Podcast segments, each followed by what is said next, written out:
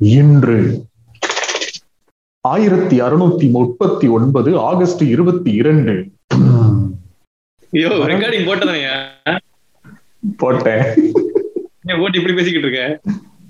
இன்னைக்கு வந்து இன்று வந்து இன்னைக்கு ஒரு ஸ்பெஷலான டே நீங்க ஜெயடி பாத்துருக்கீங்களா ஆமா ஆமா நான் பயங்கர ஃபேன் டெய்லி பாப்பேன் ஆமா ஆமா டெய்லி பாப்பேன் சாயந்தரம் ஏழரை மணிக்கு நியூஸ் ஆரம்பிக்கிறதுக்கு முன்னாடி இன்று போடுவாங்க. வரலாற்றுலயே இது ஒண்ணு மட்டும் தான் பாக்குற மாதிரி இருக்கும். இல்ல நான் ஜாக் பாட்லாம் பாப்பேன் jackpot jack jack jack jack சரி ஓகே. அது அவுட் ஆஃப் டாபிக் நம்ம டாபிக்ல வருவோம். இன்னும் நான் ஒரு டேட் சொன்னேன்ல ஆயிரத்தி அறுநூத்தி முப்பத்தி ஒன்பது ஆகஸ்ட் இருபத்தி ரெண்டு ஆமா இன்னைக்குதான்.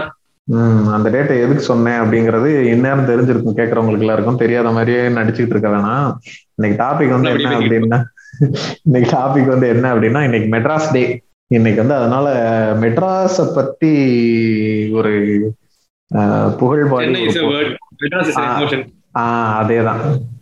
அந்த எமோஷனை இன்னைக்கு அப்படியே டிராவல் பண்ணி கொண்டு போலாம் அப்படின்ட்டு தான் இந்த எபிசோட் அப்புறம் என்ன வரலாறு சொல்லுவீங்களா? சென்னை? வரலாறுலாம் அவங்கவுங்க கோகுல்கிட்ட கேட்டு தெரிஞ்சுக்கிறட்டும். நம்ம வந்து நம்மளுக்கு பர்சனலா இருக்கிறத சொல்லுவோம். மதன் கௌரி மாதிரி நீங்க சொல்லுவீங்கன்னு நினைச்சேன். நீங்க கொடுத்த இன்ட்ரோடக்ஷன் பார்த்துட்டு. இல்ல வேண்டாம். அவாய்ட் பண்ணிக்கலாம்.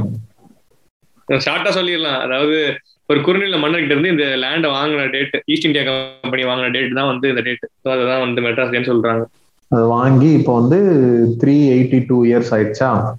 ஆமா கரெக்ட் ஓகே. இந்த எபிசோட் வந்து எதுக்கு அப்படின்னா இதனுடைய வரலாறு அதெல்லாம் பத்தி பேசுறதை விட நீங்களும் நானுமே வந்து ரெண்டு பேருக்குமே மெட்ராஸ்ல வந்து நிறைய பழக்க வழக்கங்கள் இருக்கு. ரொம்ப வருஷமா இருந்திருக்கோம். அதனால நம்மளுக்கு பர்சனலா நிறைய எமோஷன்ஸ் இருக்கு எக்ஸ்பீரியன்சஸ் இருக்கு மெட்ராஸ்ல. ஐ திங்க் இதை கேட்டுக்கிட்டு இருக்கிற நிறைய பேர் ரிலேட் பண்ணிக்கிற முடியும்னு நினைக்கிறோம். மெட்ராஸ்ல இருந்தவங்களுக்கு ரிலேட் பண்ண முடியும். இல்லாதவங்க இருந்த மாதிரி நினைச்சுக்கிட்டு ரிலேட் பண்ண ட்ரை பண்ணிக்கோங்க. அவ்வளவுதான். இருந்தாங்க கமெண்ட்ல மென்ஷன் பண்ணுங்க. ஆமா. இல்ல நம்ம இது சொல்றதே கிடையாது. ஃபாலோ பண்ணுங்க ஷேர் பண்ணுங்க சொல்றதே கிடையாது. அப்பப்போ சொல்லி விட்டுருங்க சொன்னா பண்ணிருவாங்களா? சரி பண்றாங்கன்னு பாப்போம். சரி எல்லாரும் வந்து லைக் பண்ணுங்க ஷேர் பண்ணுங்க. வினா பாட்காஸ்ட் சரி சும்மா காமெடி பண்ண வேணா இன்ஸ்டாகிராம்லயும் ஸ்பாட்டிஃபைலயும் வேணா ஃபாலோ பண்ணுங்க. இன்ஸ்டாகிராம்ல ஃபாலோ பண்ணுங்க ஆக்டிவா இருக்கும். ஆமா ஆமா. சரி வாங்க மெட்ராஸ பத்தி பேச. ஆரம்பிப்போம். ஆமா. சரி ஓகே மெட்ராஸ்னு சொன்னா உங்களுக்கு என்ன ஞாபகம் வருது டக்குன்னு?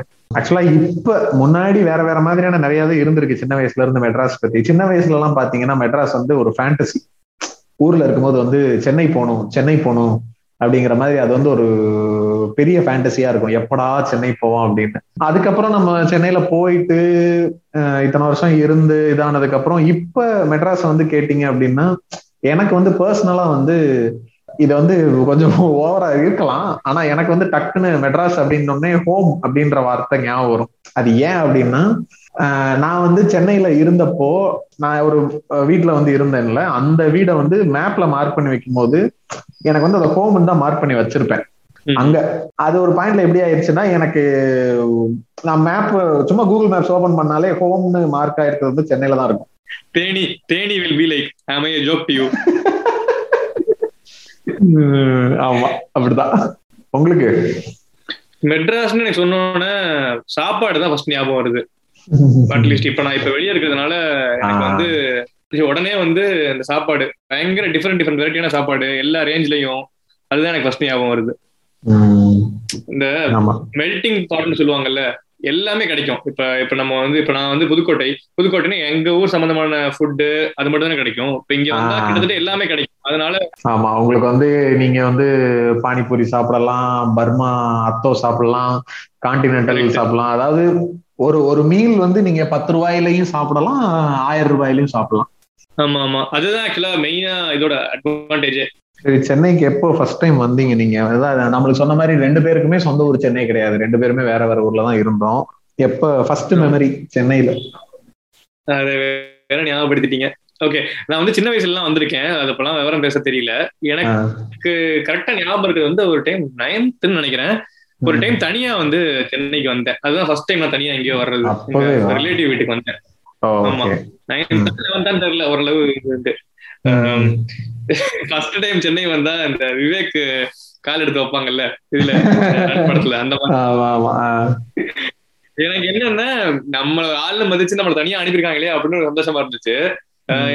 அத்தனை கேள்வி கேட்டாங்க. அதெல்லாம் போயிருவியா? பத்திரமா போயிருவியா? அப்படின்னு இருந்தாங்க. அதெல்லாம். போயிருவேன் அதெல்லாம் ஒரு விஷயமா? எவ்வளவு பெரிய ஆளு பேசிக்கிட்டு இருந்தேன். பார்த்தா. ஃபர்ஸ்ட் டேவே பர்ஸ் தூக்கிட்டாங்க என்னதுக்கு பர்ஸ் இந்த- அதுல வெறும் இருநூறு ரூபா தாங்க வச்சிருப்பேன். ஏ, இல்ல. டேய், அது டேய் அது யாருக்கிட்ட அடிக்கணும்னு விவசாயம் வேணாமாடா. ஒரு ஒன்பதாம் படிக்கிற பையன் எவ்வளவு காசு வச்சிருக்க போறான்? இருநூறு ரூபாடா அதை ஏன்டா அடிக்கிறீங்க? அப்படிங்கிற மாதிரி இருந்துச்சு. அப்புறம்? இருந்தேன். அப்புறம் என்ன எப்படியோ அப்படி அடிச்சு புடிச்சு ஃபோன் பண்ணி யார்ட்டையோ ஒரு ரூபா காசு வாங்கி எங்க அண்ணனுக்கு வர சொல்லி ஃபோன் பண்ணி வர சொல்லி வந்து கூட்டு போயிட்டு அசிங்க அசிங்கமா திட்டினாங்க. ஒரே அசிங்கமா போயிருச்சு குமாரு பெரிய வீராவேசமா பேசிட்டு போன டயலாகா ரெண்டு டைம்ங்க ரெண்டு டைம் பஸ் தொலைஞ்சிருக்குது. ஒரு டைம் வந்து இந்த பஸ் நினைக்கிறேன். ஒரு டைம் வந்து இந்த டிராவல்ஸ்ல வருவோம்ல அந்த பஸ்ல தொலைஞ்சிருச்சு. இன்னொரு டைம் வந்து லோக்கல் பஸ்ல ஏறி போறப்ப தொலைஞ்சிருச்சு. வெரி குட்ரா அப்படின்னு நான் வந்து? அதான் ஃபர்ஸ்ட் நான் ஏற்கனவே சொன்ன மாதிரி சென்னை வந்து அப்ப இருந்தே ஒரு ஃபேண்டசி தான். எப்படா சென்னை போவோம் சென்னை போகணும் சென்னை போகணும் அப்படின்ற மாதிரி சின்ன வயசுல இருந்து இருந்தது. இன்னும் நிறைய காமெடி எல்லாம் நடந்திருக்கு. ஒரு தடவை எல்லாம் எங்க ஃபேமிலி மொத்தமா டூரா வந்து திருப்பதி போனோம். எனக்கும் இந்த இந்த சென்னை ஃபேண்டசி உண்டு. எங்க அண்ணனுக்கு என்னைய விட இருக்கும். சென்னை போகணும் சென்னை போகணும்னு இருப்பான் அவனும். அப்ப திருப்பதி போனப்பெல்லாம் என்னாச்சுன்னா போறப்ப வந்து இந்த வேலூர் அந்த ரூட்ல போனோம். எல்லாரும் ஃபேமிலி அந்த டெம்போ டிராவலர் எடுத்துக்கிட்டு போவோம்ல அப்பெல்லாம். அந்த மாதிரி போனோம். போயிட்டு இப்ப அப்ப வந்து எங்களோட மைண்ட் செட் என்ன இருந்துச்சுன்னா சென்னை போய் தான் போக போறோம் அப்படின்னு இருந்துட்டே இருந்துச்சா? இவங்க திடீர்னு இப்படி போயிட்டாங்க. அப்புறம் அப்பயும் சின்ன வயசுல எங்க அண்ணன் வந்து ஏன் சென்னை போல? அப்படி இப்படின்னு இது பண்ணதுக்கு வந்து அவனை சமாதானப்படுத்துறதுக்காக நம்ம ரிட்டர்ன்ல சென்னை போய் தான் போக போறோம் அப்படின்ட்டாங்க. திரும்ப பார்த்தா கிளம்பும் போது எங்க அண்ணெல்லாம் ஒரே இது. சென்னை போய் தான் ஈஸியா ஏமாந்துட்டீங்க? ஆமா. சென்னை போய் தானே போறோம் சென்னை போய் தானே போறோம்னு ரிட்டர்ன் வரும்போது அவ்வளோ சண்டை. அப்பயும் கடைசி வரைக்கும் சென்னையை காட்டாமலே தான் கூட்டு வந்துட்டாங்க. ஃபர்ஸ்ட் டைம் நான் வந்தது வந்து எப்ப அப்படின்னா எங்க ரிலேட்டிவ் என்னோட பெரியப்பா ஒருத்தர் வந்து இது வாங்கினாரு. இந்த ராதாகிருஷ்ணன் அவார்டு கொடுப்பாங்கல்ல? டீச்சர்ஸ்க்கு. அது ஸ்டேட் லெவல் அது வந்து அவர் வாங்கினாரு. ஸோ அப்ப வந்து என்ன பண்ணாங்கன்னா ஒன் டே அந்த ஐ திங்க் இங்கதான் அந்த இது நடந்துச்சு. அண்ணா அறிவாலயம் அண்ணா அறிவாலயம்ல தான் நடந்துச்சுன்னு நினைக்கிறேன். அப்ப வந்து டிஎம்கே தான் இருந்தாங்க. இவரு அன்பழகன் அவங்க தெங்க- தங்கம் தெனரசு அப்போ அந்த டைம்ல தெரியுங்க எங்களுக்கு. எங்க சம்பவம் நடந்ததுன்னு சொல்லிக்கிட்டு இருந்தா சோ அப்ப அப்ப வந்து என்னாச்சுன்னா அந்த மாதிரி அந்த ஃபங்க்ஷனுக்காக எங்க பெரியப்பா கூட சேர்ந்து போறோம். அப்பதான் ஃபர்ஸ்ட் ஃபர்ஸ்ட் ஊர்ல இருந்து அந்த அப்பெல்லாம் தான் இந்த இந்த ஆம்னி பஸ் எல்லாம் அப்பதான் ஸ்டார்ட் ஆன டைம் அந்த கொஞ்சம் இந்த புக்கிங் எல்லாம் பண்ணி அப்படிலாம் போறது. புக்கிங்னா அப்ப இந்த கடையில போய் சொன்னோம்னா இந்த ஜவுளி கடையில ஜெராக்ஸ் கடையில எல்லாம் டிக்கெட் போட்டு கொடுப்பானுங்கல்ல அந்த ஒரு இதுல. அந்த மாதிரி. அதுல வந்து புக் பண்ணி டிராவல்ஸ்ல அப்பெல்லாம் அவ்வளோ ரொம்ப எக்ஸைட்டடா போய் என்னாச்சுன்னா ஆக்சுவலா காலையில அங்க போய் ஒரு ரூம்ல தங்கிட்டு திரும்ப ஈவினிங் தான் ஃபங்க்ஷனு அதுக்கு நடுவுல திரும்ப அன்னைக்கு நைட்டு நாங்க எல்லாரும் ரிட்டர்ன் ஆகிறோம். அதுக்கு நடுவுல சென்னை சுத்தி காட்டுறாங்களாம். ஒரு கார் எடுத்துக்கிட்டோம். டாக்ஸி எடுத்துட்டு அந்த மெரினா பீச் ரோடு இருக்குல்ல. அதுல அப்படியே ஒரு ஸ்ட்ரெச் இறங்க கூட இல்ல. அப்படியே போறேன். இங்க பாத்தீங்களா? அதான் பீச் அப்புறம் அடுத்து கிளாஸ் பண்ண நீங்க பாத்தீங்களா? இதான் எம்ஜிஆர் சமாதி அதுக்குள்ள காது வச்சு கேட்டீங்கன்னா வாட்சி சத்தம் கேட்கும். அப்புறம் கொஞ்சம் நம்ம இது பாத்தீங்களா இதான் அண்ணா சமாதி. இது விவேகானந்தா மண்டபம். இப்படியே சொல்லி சொல்லி அந்த ரோட்ல கார்லயே போய் ட்ரிப் முடிச்சிட்டோம். திரும்ப நைட்டு கிளம்பி ஊருக்கு வந்துட்டோம். ஃபர்ஸ்ட் ஃபர்ஸ்ட் ஆனா அதான் அதாவது அதுதான் ஃபர்ஸ்ட் ஃபர்ஸ்ட் சென்னை வந்தது. அதுக்கப்புறம் ரெண்டு மூணு தடவை எங்க ரிலேட்டிவ்ஸ் எல்லாம் இருந்திருக்காங்க. அண்ணன் இருந்திருக்காரு கசின்ஸ் அப்புறம் மாமா அந்த மாதிரிலாம் இருந்திருக்காங்க. அவங்க ஃபேமிலிஸ்க்குலாம் வீட்டுக்கு சும்மா அந்த லீவ் டைம்ல வந்து போறது அந்த மாதிரிலாம் வந்திருக்கேன். அப்ப சும்மா அந்த சுத்துற மாதிரி இந்த அது என்னது முட்டுக்காடு அப்படி இப்படிலாம் கூட்டு போயிருக்காங்க. ஆனா ஆஹ் ஒரு சென்னையில வந்து லைஃப்னு ஸ்டார்ட் ஆகுறது வந்து நம்ம ரெண்டு பேருக்கு ஐ திங்க் ஒரே பாயிண்ட் தான் நினைக்கிறேன். காலேஜ் வந்து ஜாயின் பண்ணதுக்கு அப்புறம் தான் அதுக்கப்புறம் இருந்தா சென்னையில கண்டினியூஸா இருந்த மாதிரி அதுக்கப்புறம் ஏகப்பட்ட மெமரிஸ் இருக்கு ஏகப்பட்ட மாற்றங்கள் இருக்கு. எல்லாத்தையுமே பேசலாம். சரி அப்படியே மெமரிஸ் இன்சிடென்ட்ஸ் அப்படியே போலாம். ஏதாவது ரொம்ப இன்ட்ரெஸ்ட் இன்ட்ரெஸ்டிங்கான பீப்புள் உங்களுக்கு மீட் பண்ண மாதிரி ஏதாவது ஞாபகம் இருக்கா? இல்ல ஒரு இன்சிடென்ட் இந்த மாதிரி இன்சிடென்ட் வந்து வேற ஊர்ல நடக்காது சென்னையில தான் நடந்திருக்கு அப்படிங்கிற மாதிரி ஏதாவது ஞாபகம் இருக்கா உங்களுக்கு? ஆக்சுவலா அப்படி யோசிச்சோம்னா நிறைய இருக்கும். இப்ப டக்குன்னு கேட்டீங்கன்னா எனக்கு வந்து ஒரு பர்டிகுலர் இன்சிடென்ட்டா சொல்லணும் அப்படின்னா எனக்கு இப்போதைக்கு எதுவும் ஞாபகம் வர மாட்டேங்குது. நீங்க சொல்லுங்க நான் சொல்றேன். நான் ஒண்ணு சொல்றேன். என்னைய பார்த்தாலே எப்படி இருக்குன்னு தெரியல. சில பேருக்கு எப்படி ஏமாத்தணும்னு தோணுமா என்னன்னு தெரியல. காலேஜ் கிளாஸ்ல ஒரு பார்க் இருக்கும். அந்த பார்க்ல நான் போனதே கிடையாது. அன்னைக்குன்னு பார்த்து ஒரு நாள் போனேன். நானும் என்னோட ஃப்ரெண்டும் போயிருந்தோம். ஒரு தாத்தா ஒரு அறுபத்தஞ்சு வயசு எழுபது வயசு தாத்தா இருக்கும்னு நினைக்கிறேன். அவரு பயங்கரம் ஹிந்து பேப்பர்லாம் வச்சு படிச்சுட்டு இருந்தாரு. அந்த எபிசோடா சொல்லுங்க சொல்லுங்க. சரி ஓகேன்னு தெரியாம அவரா வந்து பேச்சு கொடுத்தாரு வாலண்டியரா நம்ம யார்ட்டையும் பேச போறது இல்லை யாரும் வந்து போறது இல்ல பேச்சு கொடுத்துட்டே இருந்தாரு. அவர் வந்து பையன் வெளியே அனுப்பி விட்டாங்க வீட்டை விட்டு அப்படிலாம் சொல்லிட்டு இருந்தாரு. அப்புறம் வந்து ஏதோ நீங்க அந்த காலேஜ் தானே படிக்கிறீங்க? அப்துல் கலாம் இங்க தானே இருந்தாரு. நான் அப்துல் கலாமுக்கு வந்து பேசியிருக்கேன். அவருக்கு வந்து ஒரு லெட்டர் எழுதி போட்டிருக்கேன். அவர் அந்த லெட்டரை பார்த்துட்டு என்னை கூப்பிட்டாரு. கூப்பிட்டு வந்து நான் வந்து அவரோட இந்த மிசைல் இந்த மிசைல் லான்ச்ல வந்து ஒரு தப்பு ஒரு தப்பை வந்து சுட்டி காட்டினேன் அதனால வந்து ஒரு பாராட்டி எனக்கு வந்து ரெண்டாயிரம் நோட்டு கொடுத்தாரு அப்படின்னாரு. தம்பி மதுரையா? மதுரை. தம்பி மதுரையா? ஆமாங்கய்யா. என்னடா மிசைலுங்கிறாங்க எனக்கு அப்துல் கலாம்னாலே இப்ப வரைக்குமே அவர் என்ன பண்ணிருக்கான்னு தெரியாது. சரி ஏதோ பெரிய ஆள் அப்படிங்கிற சொல்லுவாங்களேன்னு சொல்லிட்டு சரி ஓகே இருக்கிறவள பெரிய ஆள் நினைச்சிட்டு இருந்தா அப்புறம் தான் அந்த கதையை சொன்னாரு. தம்பி ஒரே ஒரே கஷ்டம்பா தன் பையன் வந்து அனுப்பி விட்டான்பா அப்படிங்கிற மாதிரி பேசிக்கிட்டு பட் அதையுமே கெத்தாவே பேசிக்கிட்டு இருந்தாரு. அதாவது கெஞ்சினாங்க அப்படின்னா சரி ஓகே அப்படின்னு நம்ம இது பண்ணிடலாம்ல. காசு இருக்கா? அப்படிங்கிற மாதிரி கேட்டாரு. சரி ஓகே கொடுத்து விட்டேன். அப்புறம் வந்து பார்த்ததுக்கு அப்புறம் தெரிஞ்சு இது எல்லாத்தையுமே அவர் வந்து ஒரு ஒரு ட்ரேட்மார்க் அங்கதான் உட்காந்து பேசிட்டு இருக்காரு. கொஞ்சம் முன்னாடி சொல்லிக்கூடாதா அப்படின்னு சொல்லிச்சு. இந்த மாதிரி எனக்கு இது அப்ப ஃபர்ஸ்ட் டைம் அதுதான் இப்படி நடந்துச்சு. ஆனா அதுக்கப்புறம் ஒவ்வொரு டைம் இந்த மாதிரி யாராவது வந்து கேட்டாலுமே என்ன சென்னையில் நிறைய பேர் வந்து இந்த மாதிரி வேற வழி இல்லாம நிறைய பேர் உட்காந்துருப்பாங்க அவங்க எல்லாம் வந்து கேட்பாங்க நான் ஊருக்கு போகணும் தம்பி எனக்கு வந்து வழி தெரியாம போயிட்டேன் இல்ல எனக்கு வந்து அவங்க ஏமாத்திட்டாங்க அப்படின்னு சொல்லுவாங்க. அப்படி கேட்கறப்பெல்லாம் எனக்குலாம் சரி ஓகே அவங்க பொய் தான் சொல்றாங்கன்னு தெரிஞ்சாலுமே வேற வழியே இல்லாம நான்லாம் கொடுத்துருவேன். பசங்க நீங்க கிண்டல் பண்ணுவீங்களா நீங்க ஏடா ஒரு பத்து ரூபாய் இருபது ரூபா கொடுக்கலாம். கேக் கேட்க கொடுத்துட்டே இருக்கேடா அப்படிங்கிற மாதிரி. ஒரு நூத்தம்பது ரூபா டைம் கொடுத்தேன். பத்து பத்து ரூபாய் பிரிந்தது போதும். போதும். ஆக்சுவலா ஆமா நானுமே எனக்குமே நிறைய பேர் இந்த மாதிரி நம்ம காலேஜோட அந்த பஸ் ஸ்டாப்ல வந்து நிறைய பேர் இந்த மாதிரி வந்திருப்பாங்க. இந்த மாதிரி நான் திண்டுக்கல்ல இருந்து வர்றேன் தம்பி. இந்த கட்டட வேலைக்காக எங்க ஃபேமிலியோட வந்தேன். இங்க வந்தா எங்களுக்கு போன் இல்ல யாரையுமே கான்டாக்ட் பண்ண முடியல. நாங்க ஊருக்கு போறதுக்கு எனக்கு காசு இல்லை. எனக்கு ஒரு நூத்தம்பது ரூபா கொடுங்க இரநூறு ரூபா கொடுங்க ஏன்ட்டையும் கேட்டிருக்காங்க. நான் யார் ஒருத்தருக்கு கொடுத்துருக்கேன்னு நினைக்கிறேன். ஒருத்தருக்கு தான் ஐம்பது ரூபாய் ஏதோ கொடுத்துருக்கேன் இது வரைக்கும். ஆனா நிறைய தடவை கேட்டிருக்காங்க. ஃபர்ஸ்ட் டைம் கொடுத்ததுக்கு அப்புறம் ரெண்டாவது ரமணம் மூணாவது கேட்டப்பெல்லாம் நான் அப்படியே எனக்கு வந்து என்னன்னா அப்பெல்லாம் வந்து இந்த மாதிரி யாராவது பேச ஆரம்பிச்சாங்கன்னா எனக்கு வந்து என்ன சொல்றது பயம் தான் வரும். யாராவது பேச ஆரம்பிச்சாங்கன்னா நான் ரோட்ல போயிட்டு இருக்கும் தம்பி ஒரு நிமிஷம் அப்படின்னா ஆஹா ஐயோ கூப்பிடுறாங்க இல்லையா அப்படின்னு மாதிரி இருக்கும். ஆமா இது ஆனா இப்படி சொன்னாலுமே இந்த மாதிரி ஆப்போசிட்டா அதாவது நல்ல நல்ல விதமா நிறைய பேர் மீட் பண்ணிருக்கலாம். அதாவது சிலர்லாம் வந்து கடைக்கார கடைக்காரங்க எல்லாம் போறோம்ல. இப்பெல்லாம் வந்து ஃபார் எக்ஸாம்பிள் இந்த ஜிபே இந்த மாதிரி தான் யூஸ் பண்றாங்க எல்லாருமே எங்க அண்ணன் எங்க ஃபேமிலியோட வெளியே போயிருந்தப்பெல்லாம் வந்து இந்த கேஷ் இல்லாம போயிட்டாங்க போல. அன்னைக்கு பார்த்து கேஷ் இல்லாம போயிருக்கு. வெறும் ஜிபே பண்ணலாம்னு பார்த்தா டீ கடைக்காரங்க அந்த ஜிபே இல்லாம போயிருந்திருக்காங்க. அவங்க என்ன சம்பாதிக்கிறாங்க? ஒரு டீல என்ன வரப்போகுது? இருந்தாலும் இல்ல தம்பி நீங்க பரவாயில்ல போங்க. பாத்துக்கலாம். அதனால என்ன இருக்கு? அப்படின்னு சொல்லி அனுப்பி விடுறாங்க இந்த மனசு வர்றதும் பெரிய விஷயம் தானே. எல்லா டைப் ஆஃப் பீப்புளும் அங்க இருக்கிறது தான். இல்ல அது எனக்கு தெரிஞ்சு அது சென்னைன்னு இல்ல. அது நிறைய ஊர்ல நான் பாத்திருக்கேன். ஆனா அதுல காமனா பாத்தீங்கன்னா அது யார் பண்ணுவாங்க அப்படின்னா இந்த சின்ன சின்ன கடைகள் வச்சிருக்காங்கல்ல. கணக்கு இல்ல வழக்கு இல்லாம. சாதாரணமா கடைகள் பெட்டி கடை அவங்க நிறைய அப்படி பண்ணுவாங்க. இந்த மாதிரி நான்லாம் நிறைய நாள் வந்து பர்சுல பணமே காலியா இருக்கும். இப்போ நான் வேலை பார்த்துட்டு இருக்கும் போதே பர்சுல காசே இல்ல இருக்கா இல்லையானே பாத்துட்டு இருக்க மாட்டேன். எப்பயுமே நம்மளுக்கு பர்சுல காசு இருக்குன்ற ஒரு நினைப்பு. போய் கடையில போய் ஏதாவது வாங்கிட்டு அப்புறம் பர்ஸ் ஓபன் பண்ணி பார்த்தா காசே இருக்காது. வெறும் பெருசா இருக்கும். ஐயோ அப்படின்னு அப்படியே ரொம்ப எம்பராசிங் எல்லாம் இருந்திருக்கும் சில இடங்கள்லாம்.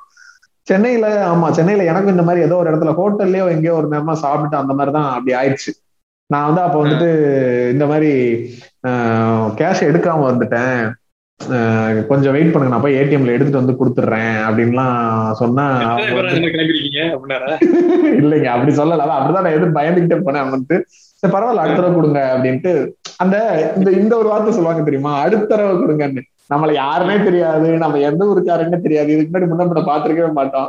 திருப்ப அந்த கடப்பக்கம் வருவோமான்னு தெரியாது. ஆனா இது வந்து ஒரு ஒரு நாகரிகமான ஒரு டைலாக் இது. பரவாயில்லப்பா அடுத்த தடவை கொடுங்க அப்படின்வாங்க அப்படி சொல்லிட்டு அனுப்பிச்சு விட்டாங்க. அப்புறம் நான் போயிட்டு ஏடிஎம்ல தேடி திரும்ப வந்து திரும்ப வந்து கொடுத்தப்ப இதுக்காக திரும்ப வந்தீங்களா? அப்படின்னா என்னடா ரொம்ப நல்ல மயிர் நிப்பின் உயிர் வாழ கவரியமான்னு வாழ்ந்துகிட்டு இருக்கேன் அப்படின்னு இல்ல இல்ல அப்படி எல்லாம் பேசக்கூடாது. அங்க அங்க எவ்வளவு கேவலமா மூஞ்சி ஆமா. எனக்கு பணம் இல்லைன்னு பதறிடுச்சு. ஐயோ அப்படின்னு. காசு இல்லப்பா அப்புறம் நான் ஒரு ஆறு மாசம் வந்து ஜார்க்கண்ட்ல இருந்தேன். அங்க நான் வேலை பார்த்தப்ப ட்ரைனிங்க்கு ஜார்க்கண்ட் போயிருந்தேன். அங்க வந்து ரொம்ப பிளசண்டான இடம். ரொம்ப நல்லா இருக்கும் ரொம்ப நல்லா இருந்துச்சு. நான் இங்க வந்து அன்னைக்கு ஃபிளைட்ல வந்தேன். ஃபிளைட்ல வந்து இறங்குனதுக்கு அப்புறம் அந்த அட்மாஸ்பியரே கம்ப்ளீட்டா வேற மாதிரி இருக்கு நம்ம ஊருக்கு வந்தோன்னே அதாவது அந்த ஊர்ல எல்லாம் வேற பாஷை பேசுறவங்க இல்ல. நம்ம வந்து பெருசா நம்மளுக்கு காதுக்குள்ள எதுவுமே போகாது. இங்க வந்ததுக்கு அப்புறம் ஒரு பஸ்ல ஏறுறேன். என்ன சத்தம்? கெட்ட வார்த்தையில திட்டிக்கிட்டு இருக்கான் ஒரு கண்டக்டரும் ஒரு பேசஞ்சரும் அடடா இதெல்லாம் ஊரு அப்படிங்கிற மாதிரி எனக்கு. இதுதான் இத்தனை நாள் நான் மிஸ் பண்ணிக்கிட்டு இருந்தோம் அப்படின்னு இருந்துச்சு. அவ்வளவு ஹாப்பனிங்கா இருக்கும். ஒரு நாள் நீங்க பஸ்ல போனீங்க அப்படின்னு கண்டக்டர் நம்ம பாக்குறதே வந்து அவ்வளவு ஹாப்பனிங்கா அவ்வளவு ஒரு இன்ட்ரெஸ்டிங்கா இருக்கும். இல்ல சில்லறை இல்லாம எதுக்கு ஏறுறதுன்னு இல்ல ஒவ்வொரு கண்டக்டரும் சில்லறை இல்லாம எதுக்கு ஏறுறீங்க அப்படின்னு திட்டுறதே ஒவ்வொரு வித்தியாச வித்தியாச வித்தியாசமா திட்டுவாங்க. அதுவே செமையா இருக்கும். நம்ம டிக்கெட் எடுக்கிற வெயிட் பண்ணிக்கிட்டு இருப்போம். அதுக்கு முன்னாடி எவனா வந்து ரெண்டு ரூபா டிக்கெட் மூணு ரூபா டிக்கெட்டுக்கு ஒரு இருபது ரூபா கொடுப்பானா? சில்லறையே கொண்டு வரலையாப்பா அப்படின்னு நம்ம இருநூறு ரூபா கையில வச்சுக்கிட்டு இருப்போமா? அடுத்து என்ன சொல்ல போறானோ? அப்படியே மேலைங்களையும் பார்ப்பான். அவர் வந்து போன டைம் இன்னொருத்தனை திட்டினதுல டயர்டா இருப்பாரு. அடுத்து நம்மள திட்டுறதுக்கான எனர்ஜி இல்லாம போயிருக்கும். அதனால சரி விட்டுருவாரு இதே இன்சிடென்ட் தான் இப்ப நான் சொல்ல வந்தேன். ஒரு ஆக்சுவலா நான் college second year third year அப்பெல்லாம் என்ன பண்ணுவேன்னா அப்பெல்லாம் வந்துட்டு சில நாள் வந்து விடிய காலையில கிளம்பி ஊருக்கு போவேன். ஈவினிங் ஏதாவது நம்ம காலேஜ் முடிச்சுட்டு எங்கேயாவது அங்க சென்னைக்குள்ள சும்மா சுத்திட்டு அடுத்த நாள் காலையில விடிய காலையில பஸ் ஏறி மத்தியானம் அந்த மாதிரி டைம்ல ஊருக்கு போற மாதிரி போவேன். அப்போ வந்து என்ன பண்ணேன்னா நம்ம காலேஜ் முன்னாடி இருந்து ஒரு அஞ்சு மணி அஞ்சரை அந்த டைம்ல பஸ் ஏறுவேன். அப்போ வந்து என்ன பண்ணேன்னா நம்ம முத நாளே சில நாள் வந்து யோசிச்சு எடுத்து வச்சிருவேன் பஸ்ஸுக்கு போறதுக்குன்னு. சில நாள் என்ன ஆகும்னா நம்ம எப்படியும் லாங் பஸ்ல தான் போக போறோம் ஊருக்கு. அப்போ வந்து டிக்கெட்டே முந்நூறு ரூபா இருக்க போகுதுன்ட்டு ஐநூறு ரூபாய் வச்சுட்டு மறந்துடுவேன். ஆனா இங்க இங்க இருந்து கோயம்பேடு போறதுக்கு பஸ்ல போகணுன்ற ஞாபகமே இருக்காது. அதுலலாம் என்னன்னா ஒரு அந்த மாதிரி அந்த இதுல அந்த கண்டக்டர் வந்து எப்ப தெய்வமா தெரிவாருன்னா காலங்காத்தால முதல்ல வந்து அவங்களோட அந்த சில்லறை பையில வந்து சில்லறையே இருக்காது. ஆமா. ஒரு நாள் வந்து எனக்கு எனக்கு வந்து பஸ்ல ஏறி பர்ச பார்த்ததுல இருந்து பக்கு பக்கு பக்குன்னு உட்காந்துருக்கேன் என்கிட்ட வந்து கோயம்பேட்டுக்கு டிக்கெட் பதினஞ்சு ரூபா. நான் என்ன ஒரே அவன் என்ன வார்த்தையில நம்ம திட்ட போறானோ அப்படின்னு பயத்துல இருக்கணும். அதுவும் காலங்காத்தால அந்த ஆள் வந்துட்டு என்ன மூட்ல இருக்காப்லையோ அப்படின்னு. ஆஹ் ஐநூறு ரூபாய் வந்து பர்ஸ்ல வச்சுக்கிட்டு உட்காந்துருக்கேன் எனக்கு வந்து அவருக்கு நீங்க சொன்ன மாதிரி தான் ஒரு ஒருக்கு ஒரு ஒருத்தர் டிக்கெட் கொடுத்துட்டு வர வர வர வர அப்படியே எனக்கு பிபி எகிரிட்டே இருக்கு. ஆனா அன்னைக்கு ஏதோ ஒரு நல்ல மனுஷன் அவர் ஏதோ நல்ல மனுஷன் ஐநூறு ரூபாய் கொடுத்தேன் எதுவுமே சொல்லல. பதினஞ்சு ரூபாய் டிக்கெட் ஐநூறு ரூபாய் கொடுக்குறேன் எதுவுமே சொல்லாம டிக்கெட்டை கொடுத்துட்டு சில்லறை கொடுத்துட்டு போயிட்டாரு. என்ன இங்க? அப்படியே போயிட்டீங்க அப்படிங்கிற மாதிரி ஆயிடுச்சு. போயிட்டீங்க? சென்னை uh, வந்து பொதுவா இப்போ இப்ப ஏன் வந்து நம்ம இப்ப இதை ஒரு ஸ்பெஷலா எபிசோடா இப்படிலாம் யோசிச்சு பண்ணணும்? சென்னையில என்ன அப்படி ஸ்பெஷல் அப்படின்ற மாதிரிலாம் யோசிச்சா இப்படி இப்படி சொல்லலாம். இப்படி சொல்லலாம் எப்படின்னா சென்னை வந்து உங்களுக்கு என்ன கொடுத்துச்சு? சென்னைட்ட இருக்க எது உங்களை ஹெவியா லைக் பண்ண வச்சுச்சு அப்படின்னு கேட்டோம் அப்படின்னா எனக்கு வந்து இந்த பொதுவா வந்து இந்த நான் வந்து பேசிக்கா வந்து கொஞ்சம் ஷை டைப்பு எனக்கு வந்து. எனக்கு வந்து பேச்சே வராதான் சின்ன வயசுல. சின்ன வயசுல. ஊர்ல எல்லாம் வந்து எனக்கு வந்து எப்படி இருக்கும்னா அங்க ஊர்ல எல்லாம் வந்து எல்லாருமே தெரிஞ்சவங்களா இருப்பாங்கல்ல? கிராமம்ன்ற மாதிரி இருக்கிறதுனால. நம்ம வெளியூர்ல ப ஸ்கூல்லயோ இந்த மாதிரி காலேஜ்ல படிச்சுட்டு ஊருக்கு போனோம்னா ரோட்ல நடந்து போறப்ப எல்லாருமே கேட்பாங்க. என்னப்பா எப்ப அந்த ஊர்ல இருந்து? என்னப்பா அப்படின்னு இதுல இன்னொரு பிரச்சனை வேற இருக்கு. ஊர்ல இருக்கிறதெல்லாம் யார் யார் மாமன் முறை யார் யாரு அண்ணன் தம்பி முறைன்னு வேற தெரியாதா? திடீர்னு யாராவது ஒருத்தர் வந்து கூப்பிட்டு என்னப்பா எப்படி இருக்க. இதுல வந்து ஒரு ஒரு ஒரு ட்ரிக் என்ன அப்படின்னா நல்லா நல்லா இருக்கே மாமா அப்படிங்கிறது. மாமா சித்தப்பாப்பா? அதான் அந்த சிக்கல் தான். அது- அதுக்கு பயந்துகிட்டே நான் நிறைய பேர்கிட்ட பேச மாட்டேன். சிலர்லாம் எப்படி பண்ணுவாங்கன்னா கூப்பிடும் போதே என்ன மாப்பிள்ள எப்படி இருக்க? அப்படின்னுவாங்க. ஆஹ் சொல்லுங்க மாமா அப்படின்றவேன். சிலர் வந்து என்ன மகனே எப்படி இருக்க? வருமானே சொல்லிட்டாங்கன்னா இப்படி சொல்லிட்டாங்கன்னா நம்மளுக்கு பிரச்சனை இல்ல. சிலர் வந்துட்டு என்னப்பா எப்படி இருக்க? அப்படின்னு கேட்டாங்கன்னா ஐயோ இப்ப என்ன சொல்றது? மொட்டையா பேசினா அதுக்கும் கோச்சுக்கிடுவாங்க. என்னப்பா மொட்டை மொட்டையா பேசுற யார்கிட்டயா பேசுற மாதிரி அப்படிம்பாங்க. அதனால வந்து பொதுவா யார்கிட்டயுமே பேசுறதுக்கே அந்த ஒரு கூச்சப்பட்டுக்கிட்டு தலையை குடிச்சுக்கிட்டே போவேன். இப்ப இங்க வந்து என்ன அப்படின்னா ஆஹ் நான் வந்து யாரு என்னுடைய பேக்ரவுண்ட் என்ன நான் எப்படிப்பட்ட ஆள் இது இது எதையுமே வந்து இது எல்லாத்தையுமே லூஸ் பண்ணிட்டு ஒரு மாதிரி அந்த ஒரு ஒரு ஒரு மனசளவுல ஒரு ஃப்ரீடம் இருக்குல்ல? நான் இதை எப்படி சொல்றேன்றது உங்களுக்கு யாரும் புரியும் பாத்துக்கிட்டே இருக்க மாட்டாங்க. நம்ம ஊர்ல நம்ம ஊர்ல இருக்கிறப்ப நம்ம பண்ற எல்லா விஷயத்தையும் பாத்துட்டே இருப்பாங்க. இங்க வந்து ஒரு நீங்க அந்த கூட்டத்துல தொலைஞ்சு போயிருவீங்க. அதுவும் ஒரு நல்ல ஃபீலா இருக்கும். ஆஹ் அதுதான். அதேதான். எக்ஸாக்டா கரெக்டா சொன்னீங்க. அந்த கூட்டத்துல தொலைஞ்சு போறதுன்றது வந்து எனக்கு வந்து பர்சனலா அது ஒரு பிடிச்ச ஒரு ஃபீலிங்னு வச்சுக்கோங்களேன். நம்மள யாரும் பார்க்கல. நம்மள வந்து யாரும் நோட் பண்ணல. நம்ம நம்ம இஷ்டத்துக்கு நம்ம பாட்டுக்கு போயிட்டு இருக்கோம்ன்ற இருக்கிற ஃபீலே வந்து அது செமையா இருக்கும். இது வந்து ஜஸ்ட் சும்மா நடந்து போறதை பத்தி சொல்லல. சென்னையை பொறுத்த வரைக்கும் நம்மளோட எல்லா வேலைகள்லயுமே நம்மளுக்கு அப்படிதான் இருக்கும். யாரும் உங்களை வந்து ஜட்ஜ் பண்ணிட்டே இருக்க மாட்டாங்க. நம்ம இந்த நீ இதை பண்றான் அதை பண்றான் இங்க போறான் அங்க போறான் இவன் வீட்டுக்கு யார் வர்றா போடுறா இருக்கும். சுத்தமா இல்லைன்னு சொல்ல முடியாது. பட் நம்ம ஊர்கள்ல இருக்கிறதுக்கும் இங்க இருக்கிறதுக்குமான வித்தியாசம் நிறைய இருக்கு. ஆமா ஆமா. இந்த மாதிரி இன்ட்ரோவர்ட்டா இருக்கவங்களுக்கு எல்லாம் ஒரு சென்னை ஒரு சொல்லுங்க. ஆஹ் அதேதான். கரெக்டா ஒரே வரியில முடிச்சிட்டீங்க. அது இல்லாம பயங்கர ஒரு இண்டிபெண்டன்ஸ் கிடைக்கும். உம் சென்னை இன்னும் இல்ல. எல்லா எல்லா மெட்ரோ சிட்டிலையும் இது கிடைக்கும். இப்ப நம்ம ஊர்ல வந்து எல்லாத்துக்குமே நம்ம டிபெண்ட் பண்ணியிருப்போம் யாரையாவது ஃப்ரெண்ட்ஸ் இல்ல ஃபேமிலி ரொம்ப பயங்கரமா டிபெண்ட் பண்ணியிருப்போம் இங்க நம்ம சென்னைக்கு வர்றப்ப எல்லாத்தையுமே தனியா போய் மீட் பண்றப்ப அந்த ஒரு அந்த இண்டிபெண்டன்ஸ் அந்த கம்ஃபர்ட் ஜோன் விட்டு வெளியே வர்றது ஒரு அது ஒரு பெரிய அட்வான்டேஜா இருக்கும் கண்டிப்பா எல்லாத்துக்கும். நீங்க சொல்ற மாதிரி கரு அங்க சொல்ற மாதிரி வந்து இந்த ஃபீலிங் வந்து நம்ம தனியா வெளியே போய் எங்க இருந்தாலுமே கிடைக்கும் தான் ஆனா அதான் சொன்ன மாதிரி அகைன் அந்த அடையாளங்களை இழந்துட்டு இருக்கிறது இருக்குல்ல நீங்க எனக்கு தெரிஞ்ச வரைக்கும் தமிழ்நாடை பொறுத்த வரைக்கும் மற்ற எந்த சிட்டி அல்லது ஒரு டவுன்லயுமே வந்து ஏதோ ஒரு பாயிண்ட்ல உங்களுடைய ஐடென்டிட்டிஸை ஃபைன் பண்றதுக்கான வேலைகள் நடக்கும். நீங்க வந்து ஒரு இடத்துல ஒரு ஒரு வருஷம் தங்கியிருக்கீங்க அப்படின்னா இவன் யாரு இவன் என்ன அந்த வழக்கம் போல இவங்க என்ன ஆளுங்க இவன் எந்த ஊர் என்ன பழக்கம் இந்த இதை எல்லாத்தையும் ஏதோ ஒரு பாயிண்ட்ல தெரிஞ்சுக்கிடுவாங்க. எப்படியாவது நம்ம சொல்லியிருக்கவே மாட்டோம். ஆனா எப்படியோ நம்மளை வந்து கண்டுபிடிச்சிருவாங்க. அந்த அதை சுத்தி இருக்கக்கூடிய இந்த நம்ம கடைக்கு போறதுனாலோ இது எல்லாத்துலயுமே நம்மளை வந்து ரெக்கக்னைஸ் பண்ணுவாங்க. ரெக்கக்னைஸ் அப்படிங்கறது எப்படி சொல்றேன்னா அதான் நம்ம சொன்ன மாதிரி அந்த இவன் இதுதான் இவன் இந்த இதுதான் அப்படின்றத. இப்ப இதே வந்து சென்னை மாதிரி ஒரு மெட்ரோவில் இருக்கும்போது அங்க ஏற்கனவே இருக்கிற எல்லாருமே இந்த டிஃபரன்ஸ் வந்து எப்படின்னா இந்த ஊர்கள்ல எல்லாம் இருக்கும்போது வந்து என்னன்னா மெஜாரிட்டி பீப்புள் வந்து அந்தந்த ஊர்க்காரங்களா இருப்பாங்க. ஊர்ல இருக்கிறப்ப அதே ஊருக்காரங்க இருக்கிறப்ப கிட்டத்தட்ட எல்லாருமே ஒரே கேஸ்ட்ல இருப்பாங்க. இங்க நம்ம வெளியே வர்றப்ப இது எல்லாத்தையுமே உடைச்சிட்டு கம்ப்ளீட்டா வேற வேற குரூப் ஒரு இப்ப நம்ம காலேஜ்ல ஒரு ஒரு குரூப் இருக்கு அப்படின்னா ஒரு பத்து பேர் இருக்கோம்னா பத்துமே கிட்டத்தட்ட வேற வேற கேஸ்டா இருக்கும். அது வந்து ரொம்ப இம்பார்ட்டன்ட் நம்ம நம்ம இன்பில்டா இருக்கிற எல்லா இந்த ப்ரீஜரைஸ் எல்லாத்தையும் உடைக்கிறதுக்கு இது ரொம்ப இம்பார்ட்டன்ட் ஆமா கேஸ்ட்ன்றது மட்டும் இல்ல எல்லா டிஃபரன்சஸுமே கேஸ்ட் கிளாஸ் முக்கியமா இந்த ஒரு பாயிண்ட்டும் வந்து நான் எனக்கு தோணுனது என்னன்னா சென்னை வந்து நிறைய பேர் வந்து வெறுத்து கேள்விப்பட்டிருக்கீங்களா? நிறைய பேர் சொல்லுவாங்க சென்னை அதெல்லாம் ஒரு ஊரா? அங்கெல்லாம் எப்படி வாழ்றீங்க? இப்படி எல்லாம் பேசுவாங்க நிறைய பேர். சிலர் நான் எனக்கு தெரிஞ்சு முக்கியமா நம்ம முக்கியமா நம்ம கோவை நகித்து பாய்ஸ் பேசுவாங்க. அவனுங்க கிளைமேட்டை மட்டுமே சொல்லிக்கிட்டு பேசுவானுங்க. நான் சொல்றது என்ன? சிறுவாணி சிறுவாணி தக்காளி தொக்கா? சிறுவாணி தண்ணிங்க. அமிர்தமா இருக்குண்ணா ஆமா.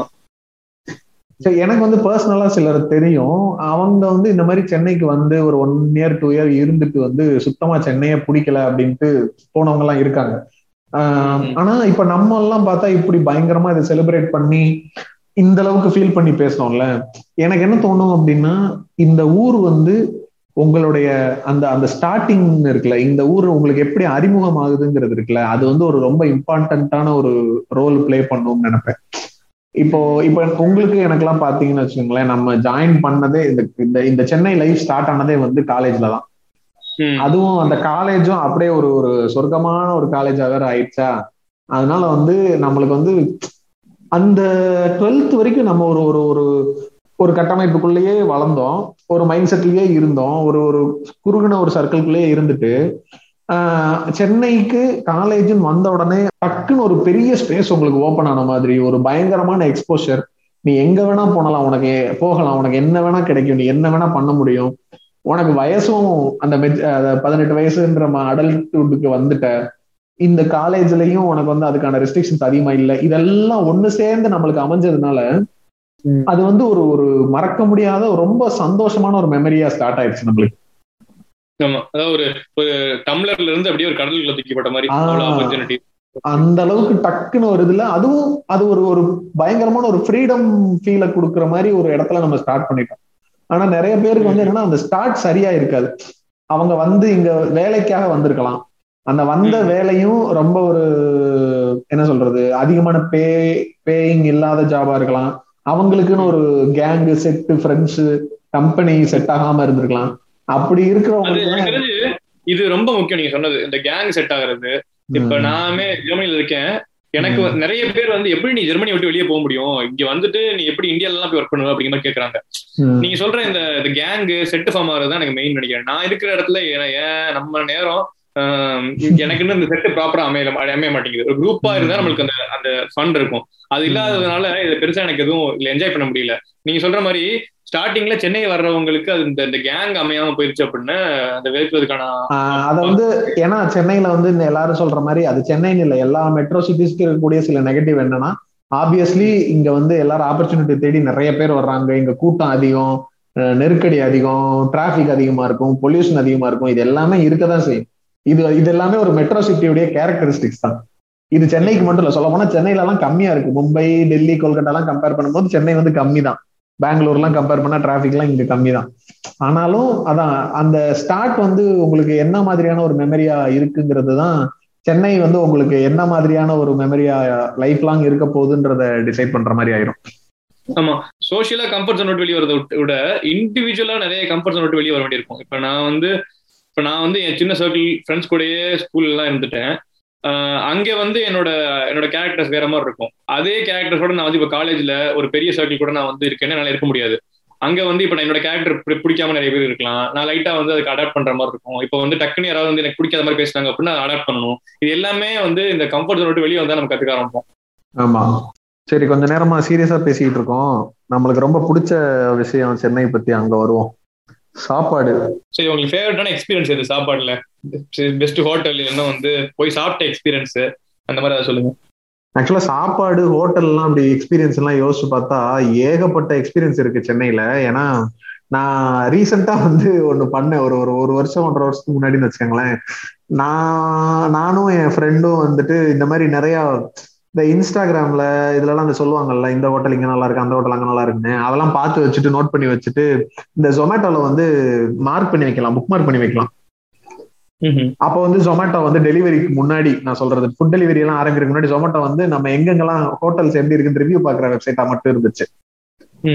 அப்போ வந்து அந்த மாதிரி எல்லாம் புக் மார்க் பண்ணி போவோம். எனக்கு வந்து ரொம்ப சூப்பரா நான் செம்மையா ஃபீல் பண்ண ஒரு ஒரு ஹோட்டல் வந்து என்ன அப்படின்னா டைலாக் இந்த டார்க்னு ஒரு ஹோட்டல் கேள்விப்பட்டிருக்கீங்களா? இல்லையே. இங்க? கண்டிப்பா சென்னையில வந்து இந்த டைலாக் இந்த டார்க் வந்து ட்ரை பண்ணி பாருங்க. ஐ திங்க் இஏல இருக்குன்னு நினைக்கிறேன். எக்ஸ்பிரஸ் அவென்யூல இருக்கு. ஆக்சுவலா அதோட கான்செப்ட் என்ன அப்படின்னா அந்த டைலாக் இந்த டார்க் ஹோட்டல்ல ஒர்க் பண்ற எல்லாருமே வந்து விஷுவலி சேலஞ்ச் எல்லாருமே. அது வந்து எப்படி இருக்கும்னா அந்த ஹோட்டல்ல வந்து நீங்க புக் பண்ணிடணும். இத்தனை பேருக்கு இந்த டைம்ல அப்படின்னு நீங்க புக் பண்ணிட்டீங்கன்னா அங்க போன உடனே ரிசப்ஷன்லயும் ஒருத்தர் ஒரு விஷுவலி சேலஞ்ச் பர்சன் தான் இருப்பாரு. அவர் வந்து உங்களை வந்த உடனே எத்தனை பேரு என்னென்னன்றதெல்லாம் நோட் பண்ணி வச்சுட்டு வெயிட் பண்ண சொல்லிட்டு என்ன பண்ணுவாங்கன்னா உங்களுடைய ஃபோனு நீங்க என்னென்னலாம் வச்சிருக்கீங்க பர்ஸ் எல்லாத்துக்குமே வந்து ஒரு லாக்கர் மாதிரி கொடுத்துருவாங்க. அந்த லாக்கருக்குள்ள எல்லாத்தையுமே வச்சிருந்தோம் வச்சுட்டு நீங்க உள்ள போறதுக்கு கதவை திறந்து விடுவாங்க. அந்த கதவை திறந்தா கும் இருட்டு. சத்தியமா ஒண்ணுமே தெரியாது அதுக்குள்ள. ஆக்சுவலா என்னன்னா அந்த பார்வையற்றவர்களுடைய உலகத்துக்குள்ள போன மாதிரியே இருக்கும் அந்த ஃபீல் நாங்க வந்து ஒரு ஏழு பேர் போனோம்னு நினைக்கிறேன் மொத்தமா. நாங்க உள்ள நுழைஞ்ச உடனே எங்களை வந்து அவங்க அங்க இருந்த ஒரு ஸ்டாஃப் ஒருத்தவங்க ஒரு பொண்ணு அவங்க தான் வந்து வெல்கம் பண்ணாங்க. வாங்க அப்படின்னு சொல்லிட்டு இன்ஸ்ட்ரக்ஷன்ஸ் மாதிரி கொடுத்தாங்க. நீங்க வந்து வரிசையா ஒருத்தர் பின்னாடி ஒருத்தர் நின்னுக்கங்க. ஒரு ஒருத்தரோடும் அப்படின்னா உங்க முன்னாடி இருக்கவங்களோட தோல்ல கை வச்சுக்கோங்க. அப்படின்னு சொல்லிட்டு நீங்க ஒரு ஒருத்தரும் உங்களோட பேரை பேரை சொல்லுங்க அப்படின்ட்டு வரிசையா ஒரு ஒருத்தர் பேரா கேட்டாங்க. ஒரு தடவை தான் சொன்னோம். வரிசையா சொன்னோம். அன்னைக்கு அது வந்து ஒரு கிட்டத்தட்ட ஒரு ஒரு மணி நேரம் அந்த ஹோட்டல்ல நாங்க சாப்பிட்டு வெளியே வந்தது. எல்லாரையும் அவங்க வந்து டைரக்டா எங்க பேரை சொல்லி தான் கூப்பிட்டாங்க. உள்ள வந்து அவங்க அந்த ஃபர்ஸ்ட் ஆளை மட்டும் கையை பிடிச்சிட்டு கூட்டிட்டு போறாங்க. சத்தியமா அது வந்து ஒரு ஒரு பயங்கரமான எக்ஸ்பீரியன்ஸ் அவங்க வந்து கூப்பிட்டுட்டு உள்ள கொண்டு போயிட்டு அந்த இங்க இங்க இந்த சைடு சோவத்தை சோர் இருக்கு. இதை தொட்டு பாத்துக்கோங்க இந்த நீங்க நம்ம சேருக்கு வந்துட்டோம். இந்த சேரை பாருங்கன்னு அது ஃபுல் இருட்டுங்க. சுத்தமா ஒண்ணுமே தெரியாதுங்க. நம்ம கையை பிடிச்சு பிடிச்சு அந்த சேரை தொட வைப்பாங்க. தொட வச்சு ஆஹ் இதுல உட்காந்துக்கங்க அப்படின்ட்டு நாங்க உட்காந்துட்டோம். உட்காந்தா ஏழு பேர் சேர் டேபிள் சுத்தி உட்காந்துருக்கோம். எதுவுமே தெரியல. ஒரு சின்ன லைட் கூட இருக்காது. நாங்க வந்து ஒரு ஒருத்தரே கையை நீட்டி நீட்டி தொட்டுக்கிறோம். ஏய் நீ இங்க இருக்கியா? நீ இங்க இருக்கியா? அப்படின்னு தொட்டுக்கிறோம். வந்து அவங்க வந்து என்ன சொல்றாங்கன்னா அவங்க வந்துட்டு இந்த வெட் டிஷ்யூ கொடுத்துட்டாங்க எல்லாருக்கும். கை கழுவுறதுக்கு இறந்துச்சு போய் பண்றதுக்கு நம்மளுக்கு தெரியாதுல்ல. அங்க இருக்குல்ல. அதனால வெட் டிஷ்யூ கொடுத்துட்டு கை கழுவு சொல்லிட்டாங்க தொடச்சுக்க சொல்லிட்டாங்க. சாப்பாடு வந்து என்னன்னா ஒரு கேரியர் மூணு பாக்ஸ் இருக்கிற மாதிரி ஒரு கேரியர்ல ஒரு ஒருத்தருக்கும் முன்னாடி வந்து கொடுத்துட்டாங்க. இந்த கீழ் பாக்ஸ்ல இது இருக்கு நடு பாக்ஸ்ல இது இருக்கு இந்த பாக்ஸ்ல இது இருக்கு இதெல்லாம் நீங்க சாப்பிட்டுக்கங்க அப்படின்னு சாப்பிடுங்க அப்படின்னு சொல்லிட்டு சாப்பிட சொல்லிட்டாங்க. அவங்க பேசின விதம் இருக்குல்ல எனக்கு வந்து நிஜமாவே ரொம்ப ஒரு மாதிரி செமையா ஃபீல் ஆச்சு. அவ்வளவு தூரம் ரொம்ப பர்சனலா நம்ம அப்பதான் பார்த்திருக்கோம் அவங்கள. இ- இன்னும் அவங்களுக்கு நம்மள யாருன்னே தெரியாது. நம்ம நீங்க ஒரு இதே ஒரு சினாரியோ இன்னொரு இடத்துல யோசிச்சு பாருங்க. நம்ம நார்மலான ஒரு ஹோட்டலுக்கு போறோம். அங்க கூட ஒரு சர்வர் இப்படி இருக்காரு. நம்மள்ட்ட பாக்குறாரு பேசுறாருன்னா கூட அதை விட அவங்களுக்கு வந்து நம்மளை யாரையுமே அவங்க பார்க்கல. ஒரே ஒரு தடவை தான் யார் யார் பேருன்னு சொன்னோம். அந்த ஃபுல் டைம் நாங்க உள்ள இருந்துட்டு வெளியே வர வரைக்கும் அவ்வளோ நல்லா பேசுறாங்க அவங்க. இது எல்லாத்தையும் விட அந்த ஹோட்டலோடைய ஒரு ஹைலைட் என்ன அப்படின்னா அந்த இடத்துல நீங்க எல்லாரும் தடுமாறுவீங்க. அதாவது நம்ம எல்லாரும் தடுமாறுவோம். அவங்க வந்து ஃப்ளூயண்டா அங்க எல்லாத்தையுமே பண்றாங்க. அவங்க உள்ள போறாங்க கிச்சன்ல இருந்து எடுத்துட்டு வர்றாங்க. ஆனா அங்க என்ன நடக்குதுன்னு நம்மளுக்கு எதுவுமே தெரியாது அந்த ஒரு ஒரு மணி நேரம். இது எப்படின்னா லிட்ரலி நீங்க ஒரு விஷுவலி சேலஞ்சு பர்சனுடைய உலகத்துக்குள்ள போன மாதிரி. அங்க அவங்கதான் ராஜான்ற மாதிரி இருந்துச்சு. அது வந்து நம்ம சாப்பிட்ட ஃபீலை விட அந்த ஒரு ஒரு மணி நேரம் நம்மளுக்குள்ள அந்த ஒரு ஒரு அந்த இது வரைக்கும் நம்ம எக்ஸ்பீரியன்ஸ் பண்ணாத ஒரு விஷயத்தை எக்ஸ்பீரியன்ஸ் பண்ணது இருக்குல்ல? வெளியில வந்த உடனே அப்படியே கண்ணை முழிச்சு பார்க்க முடியல. அந்த வெளிச்சம் பட்ட உடனே. கிட்டத்தட்ட ஒரு மணி நேரம் சுத்தமா எந்த ஒரு இப்ப நம்ம நைட்டு தூங்கினோம்னா கூட கொஞ்ச நேரத்துல நம்ம கண்ணு வந்து அங்க இருக்கிற ஒரு மினிமம் லைட் சோர்ஸ்க்கு அடாப்ட் ஆகும்ல. நீங்க லைட் ஆஃப் பண்ணோன்னு உங்களுக்கு எல்லாம் இருட்டா இருக்கும். கொஞ்ச நேரம் கழிச்சு பாத்தீங்கன்னா உங்களுக்கு அங்க இருக்கிற பொருள்லாம் தெரியும். ஆனா இங்க வந்து ஒரு துளி கூட உங்களுக்கு சத்தியமா தெரியாது. ஆனா இதை நான் எவ்வளவு சொன்னாலும் அதான் கேட்கறவங்களுக்கு வந்து நீங்க ஒரு தடவை போய் பாருங்க. அது ஒரு வேற லெவல் எக்ஸ்பீரியன்ஸ் கேள்விப்பட்டதே இல்ல. நீங்க இன்ஸ்டாகிராம்ல அந்த மாதிரி பார்த்து போனீங்களா? ஆமா இந்த நிறைய வரும்ல இந்த இன்ஸ்டாகிராம்ல வந்து இந்த ஃபுட் அப்போல்லாம் இப்ப இருக்கிற அளவுக்கு இல்ல. நான் சொல்றது வந்து நான் போனது வந்து டூ தௌசண்ட் செவன்டீன்ல நான் போனது. இப்ப எனக்கு ஆக்சுவலா தெரியல. இப்ப அந்த அங்க அந்த ஷாப் இப்ப இருக்கா? அதுவும் இப்ப லாக்டவுன் டைம்லலாம் அது அதுக்கப்புறம் எல்லாம் என்ன ஆச்சுன்றதே எனக்கு தெரியல. நான் அப்ப போனேன். ஆனா அது ஒரு ஒரு ஒரு செம்மையான எக்ஸ்பீரியன்ஸ் அது. எனக்கு இந்த மாதிரி ஸ்பெஷல் எக்ஸ்பீரியன்ஸ் அப்படின்னா ஒரு நாள் வந்து நைட்டு வந்து நாங்க படம் பார்த்துட்டு அன்னைக்கு நைட் ஃபுல்லா சரி சும்மா சுத்திட்டு இருக்கலாம் சென்னைக்குள்ள அப்படின்னு சுத்திக்கிட்டு இருந்தோம்.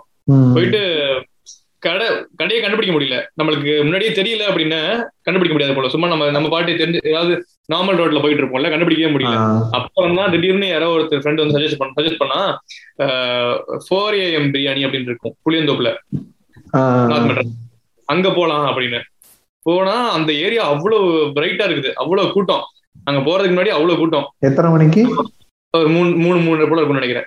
கொஞ்சம் வெயிட் பண்ணி சாப்பிட்டோம். மூணு மூணு த்ரீ ஏஎம் பிரியாணி இல்ல ஃபோர் ஃபோர் ஏஎம் பிரியாணி தெரியல அந்த மாதிரி புளியந்தோப்பு பிரியாணின்னு சொல்லுவாங்க ஸ்பெஷல் அது. ம். செம கூட்டம். அப்படியே சூடுன்னா அப்படி ஒரு சூடு. அது சாப்பிடுறது எக்ஸ்பீரியன்ஸ் அடிச்சு புடிச்சு போய் வாங்குறது எல்லாம் வேற லெவல் எக்ஸ்பீரியன்ஸ் இருந்துச்சு.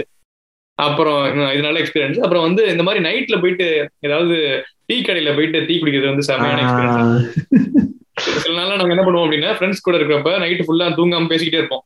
ம். பேசிக்கிட்டே இருந்துட்டு ஒரு ஃபர்ஸ்ட் ஃபர்ஸ்ட் கடை திறப்பாங்க டீ கடை. மூணு மணி நாலு மணி படம் திறப்பாங்கன்னு நினைக்கிறேன். அந்த டைம் ஃபர்ஸ்ட் டீ குடிக்கிறது செமையா இருக்கும். அந்த எக்ஸ்பீரியன்ஸ் சூப்பரா இருக்கும். முக்கியமா இந்த வண்டியில சைக்கிள்ல டிவி வைப்பாங்கல்ல? ஆஹ் ஆமா ஆமா ஆமா கரெக்ட் நடுராத்திரியில அந்த மாதிரி போய் குடிக்கிறது சூப்பரா இருக்கும். ஆமா ஆமா ஆமா. அதான் நான் சொன்ன மாதிரி நான் இந்த மாதிரி நானும் என் ஃப்ரெண்டு இந்த மாதிரி சர்ச் பண்ணி சர்ச் பண்ணி போவோம்னு சொன்னேன்ல. அதுல வந்து நாங்கள நாங்களா ஒரு லிஸ்ட் போட்டு பார்த்தோம். சின்ன சின்ன கடையில இருந்து வண்டி கடை இந்த மாதிரி இந்த கையேந்தி பவன் இந்த மாதிரி கடையில இருந்து பெரிய கடைகள். நான் வந்து அதான் நம்ம ஆரம்பத்திலே சொன்ன மாதிரி வெறும் பத்து ரூபாய் இருபது ரூபாயில அந்த மாதிரி கடைகளும் சூப்பரான எக்ஸ்பீரியன்ஸ் எல்லாம் இருந்திருக்கு. ஆஹ் ஒரே மீல் வந்து ரெண்டாயிரம் மூவாயிரம் அப்படியெல்லாம் பே பண்ணியும் நல்ல எக்ஸ்பீரியன்ஸ்ல இருந்திருக்கு. இந்த எபிசோட் ப்ரிப்பேர் பண்றப்பதான் பாத்துட்டு இருந்தேன். நம்ம ஏன்னா சென்னையில இத்தனை வருஷமா இருந்திருக்கோம் நம்ம வாழ்ந்தே வேஸ்ட் அப்படிங்கிற மாதிரி இருந்துச்சு. எவ்வளவு சொல்றாங்க தெரியுமா? அந்த அந்த அஹ் எப்படி சொல்றது? நான் நீங்க சொல்ற மாதிரி அந்த ரொம்ப சின்ன சின்ன கடைகள் தான். அவங்க. பண்ற இன்னோவேஷனும் அவங்க அங்க வர கூட்டம் மோர் தாத்தா வந்து நம்மளுக்கு தெரியும் ஒண்ணு தெரியுமா? அந்த மாதிரி எக்கச்சக்கமா சொல்றாங்க. சாப்பிட்டிருக்கீங்களா? ஆஹ் அத்தை சாப்பிட்டிருக்கேன். பட் எந்த அத்தம் பாரிஸ்ல அந்த ஒரு ஸ்பெஷலான ஒரு கடை ஒண்ணு சொல்லுவாங்க அந்த? பாரிஸ் அத்தோ சாப்பிட்டது இல்ல பட் நான் நார்மலா அத்தோ சாப்பிட்டிருக்கேன் நிறைய.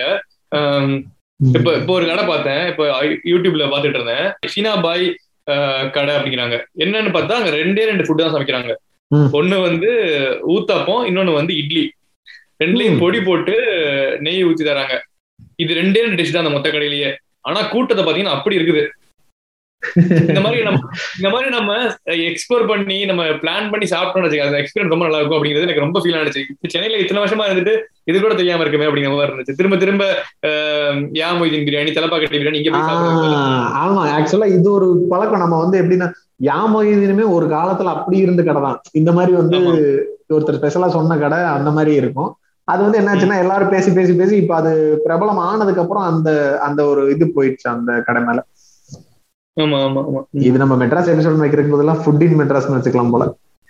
அதுவே ஃபுல் எபிசோட் பேசலாம் ஏகப்பட்டது இருக்கு ஆக்சுவலா நான் நான் வந்து எனக்கு நான் ரெண்டாயிரத்தி பதினஞ்சுல இருந்து நான் சென்னையில இருந்தேன்.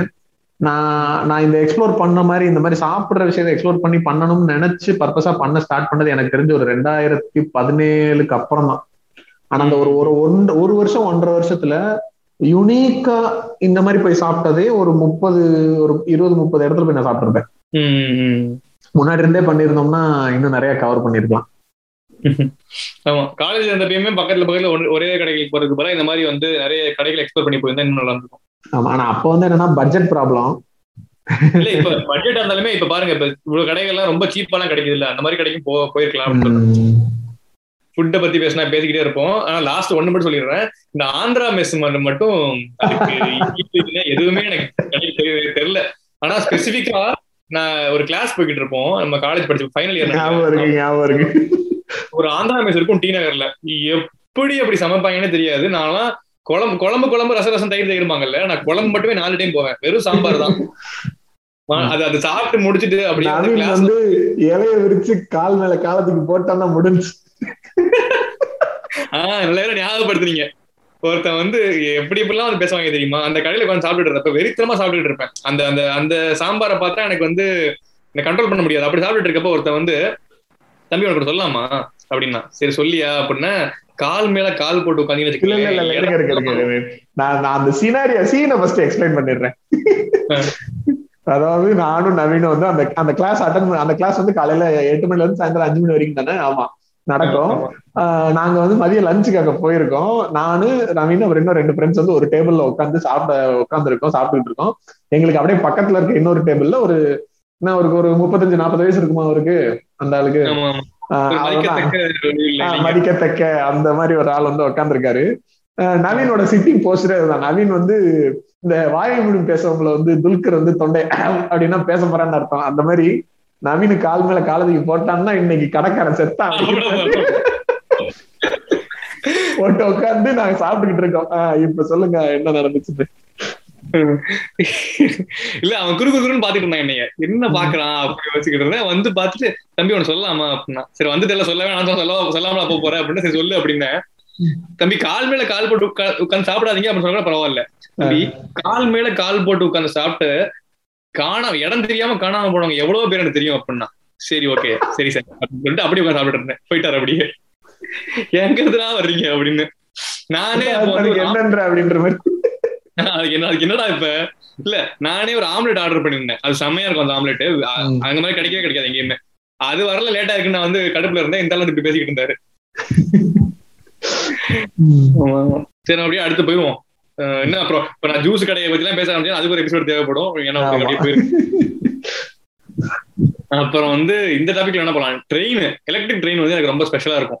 நிறைய. நடக்கும். நீங்க வந்து ட்ரெயினுக்குள்ள போனீங்கன்னா அப்படின்னா நிறைய பீப்புளை பார்க்கலாம். அவங்களோட அவங்களோட ரியாக்ஷன்ஸ் அவங்களோட வந்து எக்ஸ்பிரஷன்ஸ் எல்லாமே பயங்கரமா இருக்கும். முக்கியமா அது நிறைய இன்ட்ரெஸ்டிங்கான இன்சிடென்ட் நடக்கும். எனக்கு வந்து இந்த ட்ரெயின்ல தொங்கிட்டுலாம் போவாங்கல்ல அதெல்லாம் முன்னாடி பார்த்தா எனக்கு பயமா இருக்கும். நம்ம எனக்கு உயிர் மேல அவ்வளவு பயம். ஒரு நாள் வந்து நான் பெருங்கலத்தூர்ல இருந்து போவேன் சில டைம் ட்ரெயின்ல வீட்டுக்கு காலேஜுக்கு. அந்த தொங்கிக்கிட்டு நிஜமாவே ஒரு கால் வைக்கிறது கூட இடம் இருக்காது. ஒரு கால். ஒரு கால்ல ஒரு டோ மட்டும் தான் கால் வைக்க முடியும். அந்த மாதிரிலாம் ரெண்டு போயிருக்கேன். அதெல்லாம் பயங்கரமா இருக்கும். அந்த எக்ஸ்பீரியன்ஸ் நிஜமாவே ஒரு டைம் பண் பண்ணணும். பண்ணாதான் ஃபீல் பண்ண முடியும். இல்ல நீங்க அப்படி பண்ணணும்னு சொல்லாதீங்க. அதாவது வேற வழி இல்லாம கூட்டத்துல அப்படி தொங்கிட்டு போறது அப்படி போறது வேற. பல பேர் இருக்கானுங்க சென்னையில. அந்த அதாவது இந்த வடிவேல் சொல்ற மாதிரி நாங்க என்னைக்குதான் நிக்கிற பஸ்ல ஏறணும்ன்ற மாதிரி வேணும்னே எலக்ட்ரிக் ட்ரெயின் நின்று இறங்கிட்டு அது போனதுக்கு அப்புறம் வேணும்னே ஓடி போய் ஏறி இந்த மாதிரி பல ஸ்டண்ட் எல்லாம் பண்ணிட்டு இருக்கானுங்க. அது பண்ணுவாங்க. ட்ரெயின்னால எனக்கு இந்த இன்சிடென்ட் ஞாபகம் வரும். ஒரு டைம் நீட்டா நாங்க வந்து பெருங்கலத்தூர்ல இருந்து நானும் எங்க அண்ணனும் ட்ரெயின்ல போறோம். எங்க அண்ணன் வந்து தாம்பரத்துக்கு போனோம் நான் வந்து கிண்டிக்கு போனோம் ரெண்டு டிக்கெட் எடுத்தோம் தாம்பரத்துக்கு ஒண்ணு கிண்டிக்கு ஒண்ணு எடுத்தோம். எங்க அண்ணன் நீட்டா வந்து தாம்பரத்துக்கான டிக்கெட் என்ன கொடுத்து கிண்டிக்கான டிக்கெட் அவன் எடுத்து போயிட்டான். சோ நான் வந்து நான் வந்து யூஸ்வலா வந்து இந்த டிக்கெட் செக்கர் இருக்க இடத்துல நம்ம வந்து கொஞ்சம் பார்த்து டிக்கெட் இருந்தா அப்படி கெத்தா போவோம் தெரியுமா? கேளு கேளு எப்ப வேணா கேளு. எப்ப வேணா கேளு அப்படிங்கிற மாதிரி இருக்கும் நான் வந்து அப்படி போயிட்டு இருந்தா தம்பி டிக்கெட்டுப்பா அப்படின்னு கீப் தி சேஞ்ச் அப்படின்னு கொடுத்தேன்.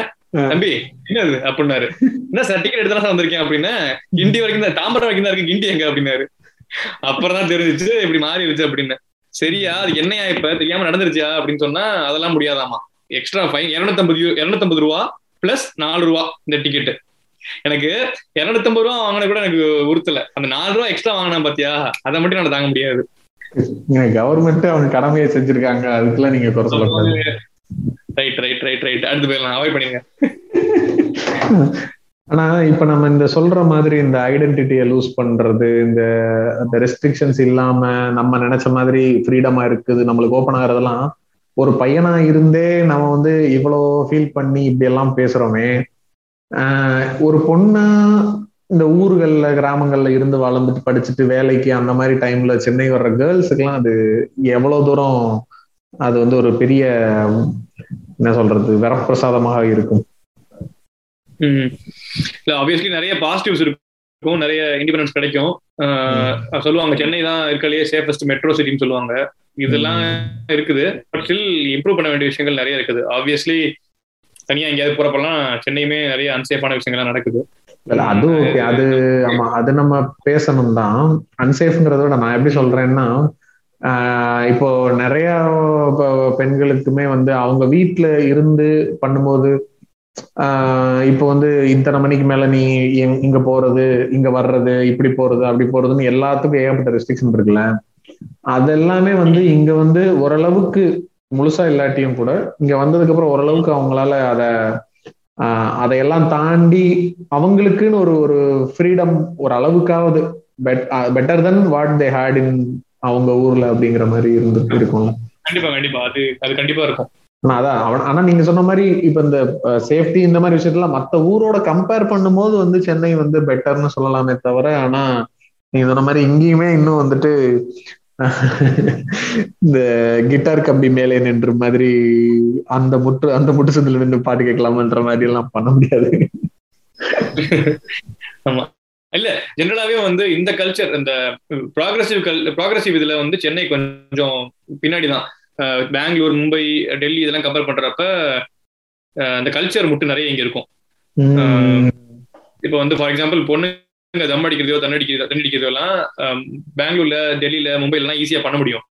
இங்க வந்து அப்படியே ஒரு ஒரு ஆள் வந்து வாங்க சரக்கு வாங்குறதுக்கு நின்னா கூட அதை போட்டோ எடுத்து வந்து இந்த சென்னை மீம்ஸ் இந்த மெட்ராஸ் மீம்ஸ் இந்த ஆசம் மச்சி மொக்க மீம்ஸ் இந்த மாதிரி எல்லாம் வந்து எடுத்து போட்டு பாத்தீங்களா பெரியாரின் பேச்சு பெருசா போட மாட்டாங்க நல்லா ஆசம் மச்சி சொல்லிட்டேன் சாரி ஆசம் மச்சி. பட் வந்து இந்த மாதிரி இந்த மாதிரி சேனல்ஸ் உங்களுக்கு தெரிஞ்சுக்கொள்ள வீடியோ மீம்ஸ் இந்த மாதிரி ஒரு நாலஞ்சு. ம். ஸோ அதனால இன்னுமே இது பிரச்சனை தான் நம்ம ஊர்ல இன்னும். ஆக்சுவலா சேஃப்டின்னு சொல்றப்ப எனக்கு வந்து எனக்கு கேர்ள்ஸ் சேஃப்டி பத்தி பேசும்போது இந்த ஒரு இன்சிடென்ட் எனக்கு நடந்தது ஞாபகம் இருக்கு. ஆக்சுவலா நம்மளோட ஃப்ரெண்டு ஒரு பொண்ணு ஒருத்தவங்க உங்களுக்கு தெரியும். ஒரு தடவை என்னன்னா சென்னையில இருக்கும்போது வந்து நாங்க ஏதோ ஒரு விஷயத்துக்காக எதுக்கும் நாங்க ஒரு நாள் மீட் பண்றோம். அது வந்து என்னாச்சுன்னா நாங்க சடனா பிளான் பண்ணி மீட் பண்ணனால அன்னைக்கு கொஞ்சம் மீட் பண்றது லேட் ஆயிடுச்சு. ஐ திங்க் அது ஒரு ஒன்பது மணி ஆயிடுச்சுன்னு நினைக்கிறேன் அன்னைக்கு. அப்போ வந்து என்னன்னா நான் இருந்த என்னோட பிஜிக்கு பக்கத்துல வந்து ஒரு பார்க் இருக்கும். அந்த பார்க்ல வந்து எட்டு மணிக்கு மேலேயே யாரும் வரமாட்டாங்க. ஆள் இருக்க மாட்டாங்க. நாங்க வந்து அந்த ஒன்பது மணி ஆனதுனால எங்க மீட் பண்றது? வேற எங்கேயும் போறதுக்கு அங்க டக்குன்னு ஒரு விஷயத்துக்காக மீட் பண்ணோம். அதனால அங்க அந்த பார்க்ல உட்காந்து பேசிட்டு இருந்தோம். அப்போ வந்து ஒரு அந்த ஒரு பத்து நிமிஷத்துக்கு அப்புறம் வந்து இந்த நைட் டைம்ல இந்த போலீஸ் பைக்ல ரவுண்ட்ஸ் வருவாங்கல்ல? அந்த மாதிரி ஒருத்தர் வந்தவர். அந்த எங்க பார்க்குக்கு அந்த நான் உட்காந்து அந்த பார்க்குக்கு வெளியே நின்றுட்டு அங்க இருந்து அப்படியே சத்தமா சொல்றாரு. என்ன இந்த நேரத்துல என்ன பார்க்ல உங்களுக்கு எல்லாம் இருக்கும் எங்களை மாதிரி இன்னொரு ரெண்டு மூணு பேர் அந்த பார்க்ல இருக்காங்க. இந்த லவர்ஸ் எல்லாம் முதல்ல இந்த பார்க்கை விட்டு கிளம்புங்க. என்ன உங்களுக்கு? உங்களுக்கு எல்லாம் இதே இல்லையா? அதே இல்லையா? அப்படின்னு எனக்கு வந்து என்ன கோவம்னா ஃபர்ஸ்ட் ஆஃப் ஆல் ஒன்பது மணிக்கு மேல அந்த இடத்துல இருக்கோங்கிறதே ஒரு பிரச்சனைக்குரிய விஷயமா அப்படிங்கிறது ஃபர்ஸ்ட் கேள்வி. சரி ஓகே நீங்க வந்து அதை சேஃப்டி கன்சர்ன்ல கூட சொல்றீங்கன்னு வச்சுக்கிருவோம். அத ஒரு பக்கம். ஆனா நாங்க லவ்வர்ஸ்ன்றத நீங்க எப்படி முடிவு பண்ணீங்க? அவர் அவர் சொன்னது எப்படி தெரியுமா? இந்த இந்த லவ்வர்ஸ் எல்லாம் முதல்ல இந்த பார்க் விட்டு கிளம்பு. சரி அப்ப நாங்க இருந்துக்கலாமா? அப்படிங்கிற மாதிரிதான் இருந்துச்சு. லவ்வர்ஸ் தானே போக சொன்னீங்க அப்படிங்கிற மாதிரி. இந்த இந்த ஜட்ஜ்மெண்ட் இருக்குல்ல. நீங்க எதை வச்சு இதை முடிவு பண்றீங்க? யார் உங்களுக்கு சொன்னா? நாங்க எதுக்கு வேணா நாங்க யாரா வேணா உம் அதான். இந்த மாதிரி விஷயம்லாம் இன்னும் இங்க அது அதெல்லாம் இன்னும் கொஞ்சம் மாறாம தான் இருக்கு. நீங்க சொன்ன மாதிரி மத்த மெட்ரோ எல்லாம் கம்பேர் பண்ணா அந்த விஷயத்துல இன்னும் கொஞ்சம் சென்னை வந்து ரொம்ப கன்சர்வேட்டிவ் தான் ஆனா. ஆமா ஆமா. அது கரெக்ட் இன்னொரு விஷயம் எனக்கு சொல்லணும் தோணுது வந்து ஜெனரலா எல்லா மெட்ரோலையும் இருக்கிற ப்ராப்ளம்ஸ் இப்போ வந்து நெகட்டிவ் திங்ஸ்லாம் ரொம்ப ஈஸியா கிடைக்கும். அதாவது லிக்கரு எல்லாம் வந்து நம்ம காலேஜ்ல நீங்க பாத்துருப்பீங்க கஞ்சாலாம் ரொம்ப ஈஸியா ஹேண்டில் பண்ணிட்டு இருப்பாங்க. பசங்க எல்லாம் வந்து ரொம்ப நார்மலா இப்ப நம்ம படத்துல எல்லாம் பாக்குறப்பெல்லாம் வந்து ரொம்ப அப்படியே மூடி மறைச்சு யூஸ் பண்ணிட்டு இருப்பாங்க இல்ல? நம்ம காலேஜ்லயே வந்து பாத்தீங்கன்னா ஏதோ நார்மலா ஹேண்டில் பண்ணிட்டு இருப்பாங்க. அதாவது இப்ப வந்து நல்லா பணக்காரனா இருக்கான் அவனுக்கு வந்து இது ஒரு பெரிய விஷயமா இல்ல அப்படின்னா பிரச்சனை கிடையாது. நீங்களே பாத்துருப்பீங்க நம்ம காலேஜ்ல எல்லாம் வந்து ரொம்ப புவர் இன்கம் இல்லைன்னா ரொம்ப மிடில் கிளாஸ் ஃபேமிலில இருந்து வர்றவங்க எல்லாம் வந்து பழக்கத்துக்கு பழக்கப்படுத்தி விட்டுருவாங்க இந்த பணக்கார பசங்க. அப்படி பழக்கப்படுத்தி விட்டாங்கன்னா அவங்க லைஃப் ஃபியூச்சரே வந்து இதுவாயிரும். அதாவது இப்ப நான் எதுக்கு சொல்ல வரேன் அப்படின்னா இப்ப நீ வேற ஊர்ல இருந்தாலோ இல்ல சின்ன ஊர்ல இருந்தாலும் இந்த பழக்கத்துக்கு அவங்க வந்திருக்கவே மாட்டாங்க. கரெக்டா அந்த எக்ஸ்போஷர் இருந்திருக்காது. நல்ல விஷயங்கள் எவ்வளவு எக்ஸ்போஷர் கிடைக்குதோ அதே மாதிரி இந்த கெட்ட விஷயங்களும் ஈக்குவலா எக்ஸ்போஷர் கிடைக்குதுங்கிறதான் பிரச்சனை. அதாவது எதுவும் யூஸ் பண்ணவே கூடாது. அது ரொம்ப தப்பு அப்படிங்கிற மாதிரி பேசுறது கிடையாது. பட் அந்த இப்ப சின்ன பதினெட்டு வயசுல இந்த இந்த எக்ஸ்போஷர் கிடைக்குது அப்படின்னா அது அதுக்கான ஹேண்டில் பண்றதுக்கான அந்த மெச்சூரிட்டி எல்லாம் இருக்குமாங்கிறது தெரியாது. அப்படி அப்படி மெச்சூரிட்டி இல்லாதப்ப வந்து மொத்தமா வந்து இந்த எக்ஸ்போஸ் ஆகிறப்ப வந்து பிரச்சனையான விஷயம் அப்படின்னு சொல்றேன். ஆக்சுவலா இந்த பாயிண்ட் தான் நீங்க சொன்னது கரெக்டான பாயிண்ட் என்னன்னா நம்ம எவ்வளவுக்கு எவ்வளவு அந்த ஃப்ரீடம்னு சொல்றது வந்து அந்த ஒரு எக்ஸ்போசர் வந்து நம்மளுக்கு எல்லா விஷயத்துக்கும் கிடைக்குதுன்னு சொல்லும் போது அது ரெண்டு டைரக்ஷன்லயுமே இருக்கு. அது வந்து நீங்க ரொம்ப பயங்கரமா க்ரோ ஆகுறதுக்கோ உங்களுக்கு பிடிச்சத பண்றதுக்கோ அதுக்கான எக்ஸ்போசரும் உண்டு. இந்த மாதிரி எக்ஸ்போசரும் உண்டு. என்னன்னா உங்களோட சாய்ஸுக்கு வந்து இங்க வேல்யூ உண்டு. ஆனா அந்த சாய்ஸை நம்ம எப்படி யூஸ் பண்றோம்ங்கிறது நம்மளுடைய அறிவை பொறுத்தது. ஆமா ஆமா. அப்புறம் இன்னொரு விஷயம் சேஞ்ச் ஆக வேண்டிய விஷயம் அப்படிங்கிறது என்ன ரொம்ப முக்கியமான விஷயம். இந்த பூர்வக்குடி மக்களை வந்து ரொம்ப அப்ரஸ் பண்ணப்படுறது பண்றது. அவங்கள ஸ்டீரியோ பத்தி பேசணும் ஆமா. அது ஆக்சுவலா அது பெரிய ஒரு பெரிய எபிசோடே போடணும். பட் நம்மளுக்கு வந்து நம்ம பேசிக்கா மட்டும் டச் பண்ணிக்கலாம். அதாவது இந்த இந்த சிட்டியை வந்து டெவலப் பண்ணதே வந்து இந்த சென்னையோட பூர்வக்குடிகள் சொல்றாங்க. அதாவது நார்த் மெட்ராஸ் இப்ப நார்த் மெட்ராஸ்ல இருக்கிற இந்த பீப்புள் தான். ஆனா வந்து அவங்கள வந்து ஏதோ வந்து செகண்ட் கிரேட் பீப்புள் மாதிரி பார்த்து ஏதோ அவங்க சென்னைக்கும் அவங்களுக்கு சம்மந்தமே இல்லாத மாதிரி ட்ரீட் பண்றது சென்னைனாலே வந்து இது சொல்ல மாட்டேன் பாருங்க. சென்னைனாலே வந்து கர்நாடிக் மியூசிக் சென்னைனாலே வந்து ஃபில்டர் காஃபி சென்னைனாலே இந்த டைம்ஸ் நவுல வந்து ஒரு ஆறு ஏழு வருஷத்துக்கு முன்னாடி சான்ஸே இல்ல நம்ம சென்னை சான்ஸே இல்லைன்னு ஒரு கேம்பெயின் நடத்தினாங்க. அதுக்கு வந்து அனிருத் வந்து ஒரு பாட்டு போட்டிருந்தாரு. அந்த டைம்ல அந்த பாட்டை கேட்டப்பெல்லாம் வந்து செம்ம ஃபீலிங்கா இருக்கும். செம்மல செம்மையா இருக்குல்ல. அப்படியே அந்த இப்ப நம்ம பேசின மாதிரி தான் அந்த பாட்டு கேட்டோன்னே அப்படியே சென்னை சென்னை அப்படி இருக்கும். ஆனா அந்த பாட்டுல வர்றதெல்லாம் பாத்தீங்க அப்படின்னா நீங்க சொல்ற மாதிரி இந்த ரத்னா கஃபேல சாம்பார் குடிச்சியா டீ அடையார்ல ஃபில்டர் காஃபி குடிச்சியா டி நகர்ல போய் ஷாப்பிங் பண்ணியா? இது மட்டும் தான் இருக்கும் ஆக்சுவலா சொல்ல போனா நான் என்ன சொல்றேன்னா இப்ப நான் சென்னை என்னோட இத்தனை வருஷம் சென்னை எக்ஸ்பீரியன்ஸ்ல இந்த மாதிரி இவங்க சொல்ற மாதிரி இந்த ஃபில்டர் காஃபி நான் போய் குடிச்சது கிடையாது. இது வந்து நான் வந்து பர்பஸா குடிச்சது கிடையாது கிடையாது. சென்னையோட எக்ஸ்பீரியன்ஸ்ல எனக்கு இதெல்லாம் வந்ததே கிடையாது. கர்நாடிக் மியூசிக் போய் கேட்கறதா இருக்கட்டும். இது வந்து ஒரு ஸ்பெசிபிக் குரூப் ஆஃப் பீப்புளுக்கு மட்டும் அது இருக்கிற ஒரு எக்ஸ்பீரியன்ஸ் அதுதான் வந்து மெயின் ஸ்ட்ரீம் எக்ஸ்பீரியன்ஸ் மாதிரி போர்ட்ரே பண்றது பிரச்சனையான விஷயம். இப்போ வந்து நீங்க பஸ்ல போறப்ப நிறைய ரூட்ஸ்ல வந்து இந்த கானா சிங்கிங்ஸ் தான் உங்களுக்கு வந்து தெரிஞ்சிருக்கும். இந்த பச்சைய பாஸ் காலேஜ் பசங்க அவங்க அந்த மாதிரி வந்து நிறைய போறப்பயே வந்து பாட்டு பாடிக்கிட்டு இந்த பஸ் இதுல தட்டிக்கிட்டு போவாங்க. அது சில டைம் கடுப்பா இருக்குங்கிறது ரெண்டாவது. ஆனா இது வந்து இந்த சிட்டியோட கல்ச்சர் இது வந்து இந்த பீப்புள் அப்படின்னு நம்மளுக்கு ரிலேட் ஆகும். ஆனா இவங்க சொல்ற மாதிரி இந்த கர்நாடிக் மியூசிக்கோ இந்த ஃபில்டர் காஃபியோ நான் ஒரு பதினஞ்சு பத்து பன்னெண்டு வருஷமா வாழ்ந்துட்டு நினைக்கிறேன் சென்னையில எனக்கு வந்து இதுதான் வந்து சிட்டியோட ஐடென்டிட்டி அப்படிங்கிற மாதிரி எனக்கு தோணதே கிடையாது. இதனாலே சென்னைனாலே வந்து ஃபில்டர் காஃபி சென்னைனாலே வந்து super ஸ்டாரோட first first day first show film அப்படிங்கிற மாதிரி ஒரு இமேஜ் இருக்கிறது வந்து ரியல் ரியல் சென்னைனாலே சிஎஸ்கே இதெல்லாம் வந்து ஏதோ ரியல் இமேஜை வந்து சேஞ்ச் பண்ற மாதிரியே தோணும் எனக்கு. இது எதுவுமே சென்னை இல்லடா அப்படிங்கிற மாதிரி.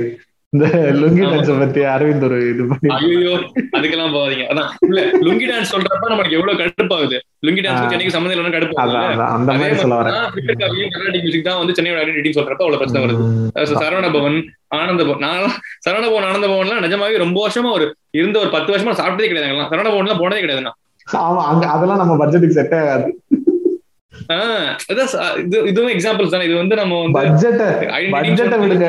எனக்கு சாம்பார் பத்தாது. அந்த கடைக்கு எல்லாம் போனா நம்மளுக்கு எல்லாம் இட்லிக்கு அதேதான். இட்லியில குழம்புகளை ஊத்தி குழச்சு அடிக்கடா ஆண்டவா.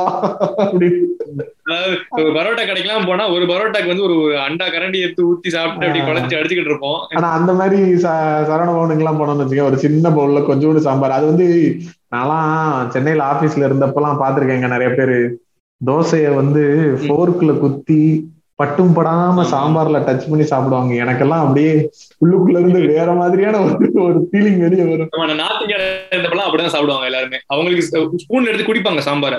தோசையை எடுத்து வாயில போட்டுக்கிட்டு ஸ்பூன் எடுத்து சாம்பார் குடிப்பாங்க. பண்ணிக்கிறேன் அப்படின்ற மாதிரியா? ஆமா ஆமா. அரிசி எல்லாம் வேணும்னா சாதம் வேணும்னா அரிசி எடுத்து வாயில போட்டு சுடுதண்ணி ஊத்திக்குவாங்களா அந்த மாதிரி. அந்த மாதிரி ஆமா. சரி முடிக்கிறதுக்கு முன்னாடி எனக்கு இன்னும் ஒரே ஒரு கொஸ்டின் மட்டும் இருக்கு. டேய் ஏதாவது மாட்டி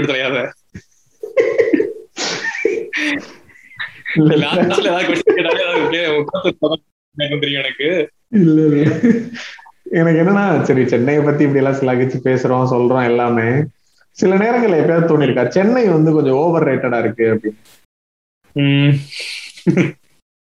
புகழ்ந்து பேசுற எபிசோட்ல வந்து இப்படி ஓவர் ரேட்டடான்னு கேட்டா என்ன சொல்றது நம்ம?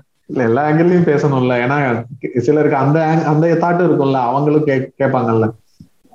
என்னடா ரொம்ப அப்படிங்கிற மாதிரி. ரொம்ப வருஷமா இல்ல ரொம்ப வருஷமா ஒரு இடத்துல இருக்கிறோம் அப்படின்னா அது நம்ம வந்து அது நம்ம க்ளோஸ் டு ஹார்ட்டா இருக்கிறது நியாயம் தான் அது இருக்கதான் செய்யும். இப்ப வந்து இப்ப இந்தியா வந்து நிறைய பேர் வந்து புகழ்ந்து பேசுறதுக்கு புகழ்ந்து பேசுறது காரணம் என்ன? அது வந்து அவங்க ஹோம் ஹோம்னு ஃபீல் பண்றது. அதே மாதிரி சென்னையில ரொம்ப நாள் வாழ்ந்தவங்க அதை நிறைய எக்ஸ்பீரியன்ஸ் பண்ணவங்க அது கூட ஸ்பெஷலா கனெக்ட் ஆகிறவங்க அது வந்து அதை பத்தி புகழ்ந்து பேசுறப்ப அது கூட கனெக்ஷன் கம்மியா இருக்கிறவங்க அதை வந்து ஓவர் ஃபீல் பண்றது ஓகே தான். அதுல வந்து பெரிய இதுவா கிடையாது. அதாவது இப்ப எப்படின்னா இப்ப சென்னையில இருந்துட்டு சிஎஸ்கே சப்போர்ட் பண்றேன்னா தப்பு.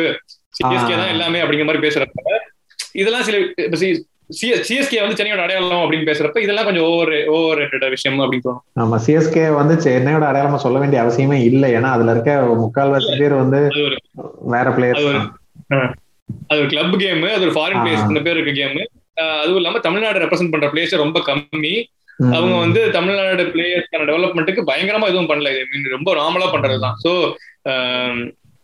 பெருசா ஒரு ஐடென்டிட்டி அப்படிங்கிற மாதிரிலாம் சொல்றதுக்கு எதுவும் இல்லை. ஸோ இந்த மாதிரி ஓவர் ரேட்டடாங்கிறது வந்து ஒவ்வொருத்தவங்களோட எக்ஸ்பீரியன்ஸை பொறுத்து தான் இப்போ ஒரு ஒரு ஒரு சீரீஸ் பாக்குறீங்க ஒரு ஒரு படம் பாக்குறீங்க. இந்த படம் வந்து கொஞ்சம் ஓவர் ரேட்டடா இருக்கா அப்படின்னு சொல்றது அவங்க எப்படி புரிஞ்சுக்கிறாங்கிறத பொறுத்து.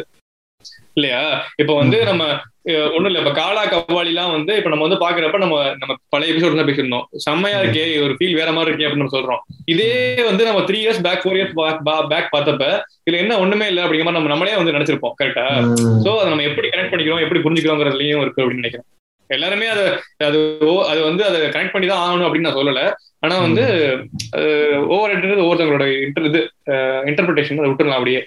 அதுதான். அதான் அதாவது என்னன்னா நான் என்னோட பாயிண்டும் அதான் இருந்துச்சு. சென்னை தான் மத்த எல்லா ஊரையும் விட இங்க மட்டும்தான் எல்லாமே சூப்பர் அப்படி நம்ம சொல்ல போறது இல்லை அப்படி சொல்லக்கூடாது. சென்னையில நிறைய நல்ல விஷயங்கள் இருக்கு. நம்மளுக்கு அதாவது நம்ம சொன்ன மாதிரி அங்க வாழ்ந்து பார்த்தவங்களுக்கு இப்ப நம்ம இந்த பேசுறதுல நிறைய விஷயங்கள் ரிலேட் ஆகும். அந்த அந்த ஒரு ஒரு டச் இருக்கும் எமோஷனலா அந்த இருக்கிறவங்களுக்கு அது கரெக்டா தெரியும். அது இல்லாதவங்களுக்கு ஓவர் ரேட்டடா தெரியலாம். என்னடா கொஞ்சம் ஓவரா பேசிக்கிட்டு இருக்கீங்க அப்படின்னு தெரியலாம். பட் இட் டிபெண்ட்ஸ் நீங்க சொல்ற மாதிரி. ஆமா ஆமா. நம்ம இன்னொரு விஷயம் இது முடிக்கிற மாதிரி சொல்றப்ப எனக்கு இந்த மெட்ராஸ் டே அப்படின்னு இது பண்றப்ப செலிப்ரேட் பண்றப்ப சென்னையோட ஹிஸ்டரியையும் கொஞ்சம் தெரிஞ்சுக்கணும். எல்லாரும் தெரிஞ்சுக்கணும். தேடி படிக்கணும் அப்படிங்கிறது எனக்கு தோணுச்சு.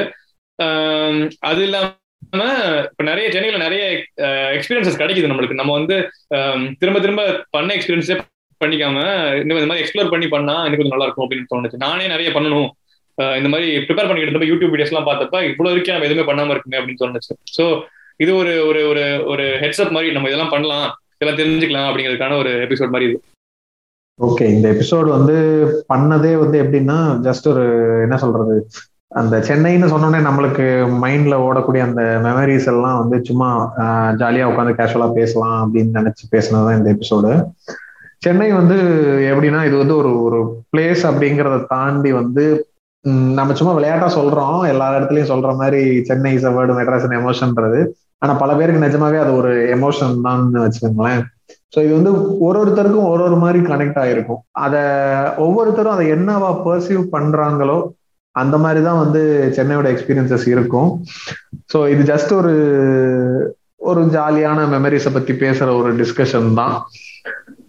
கேட்டுட்டு இருக்கிறவங்களுக்கு உங்களுக்கு நீங்க சென்னையோட கனெக்ட் ஆன ஏதாவது இந்த மாதிரி இன்ட்ரெஸ்டிங்கான இன்சிடென்ட்ஸ் ஏதாவது இருந்துச்சு அப்படின்னா இன்ஸ்டாகிராம்ல வினா அண்டர் ஸ்கோர் பாட்காஸ்ட்ங்கிற பேஜ்ல மெசேஜ் பண்ணுங்க. அங்க கண்டிப்பா ஆக்டிவா இருப்போம்.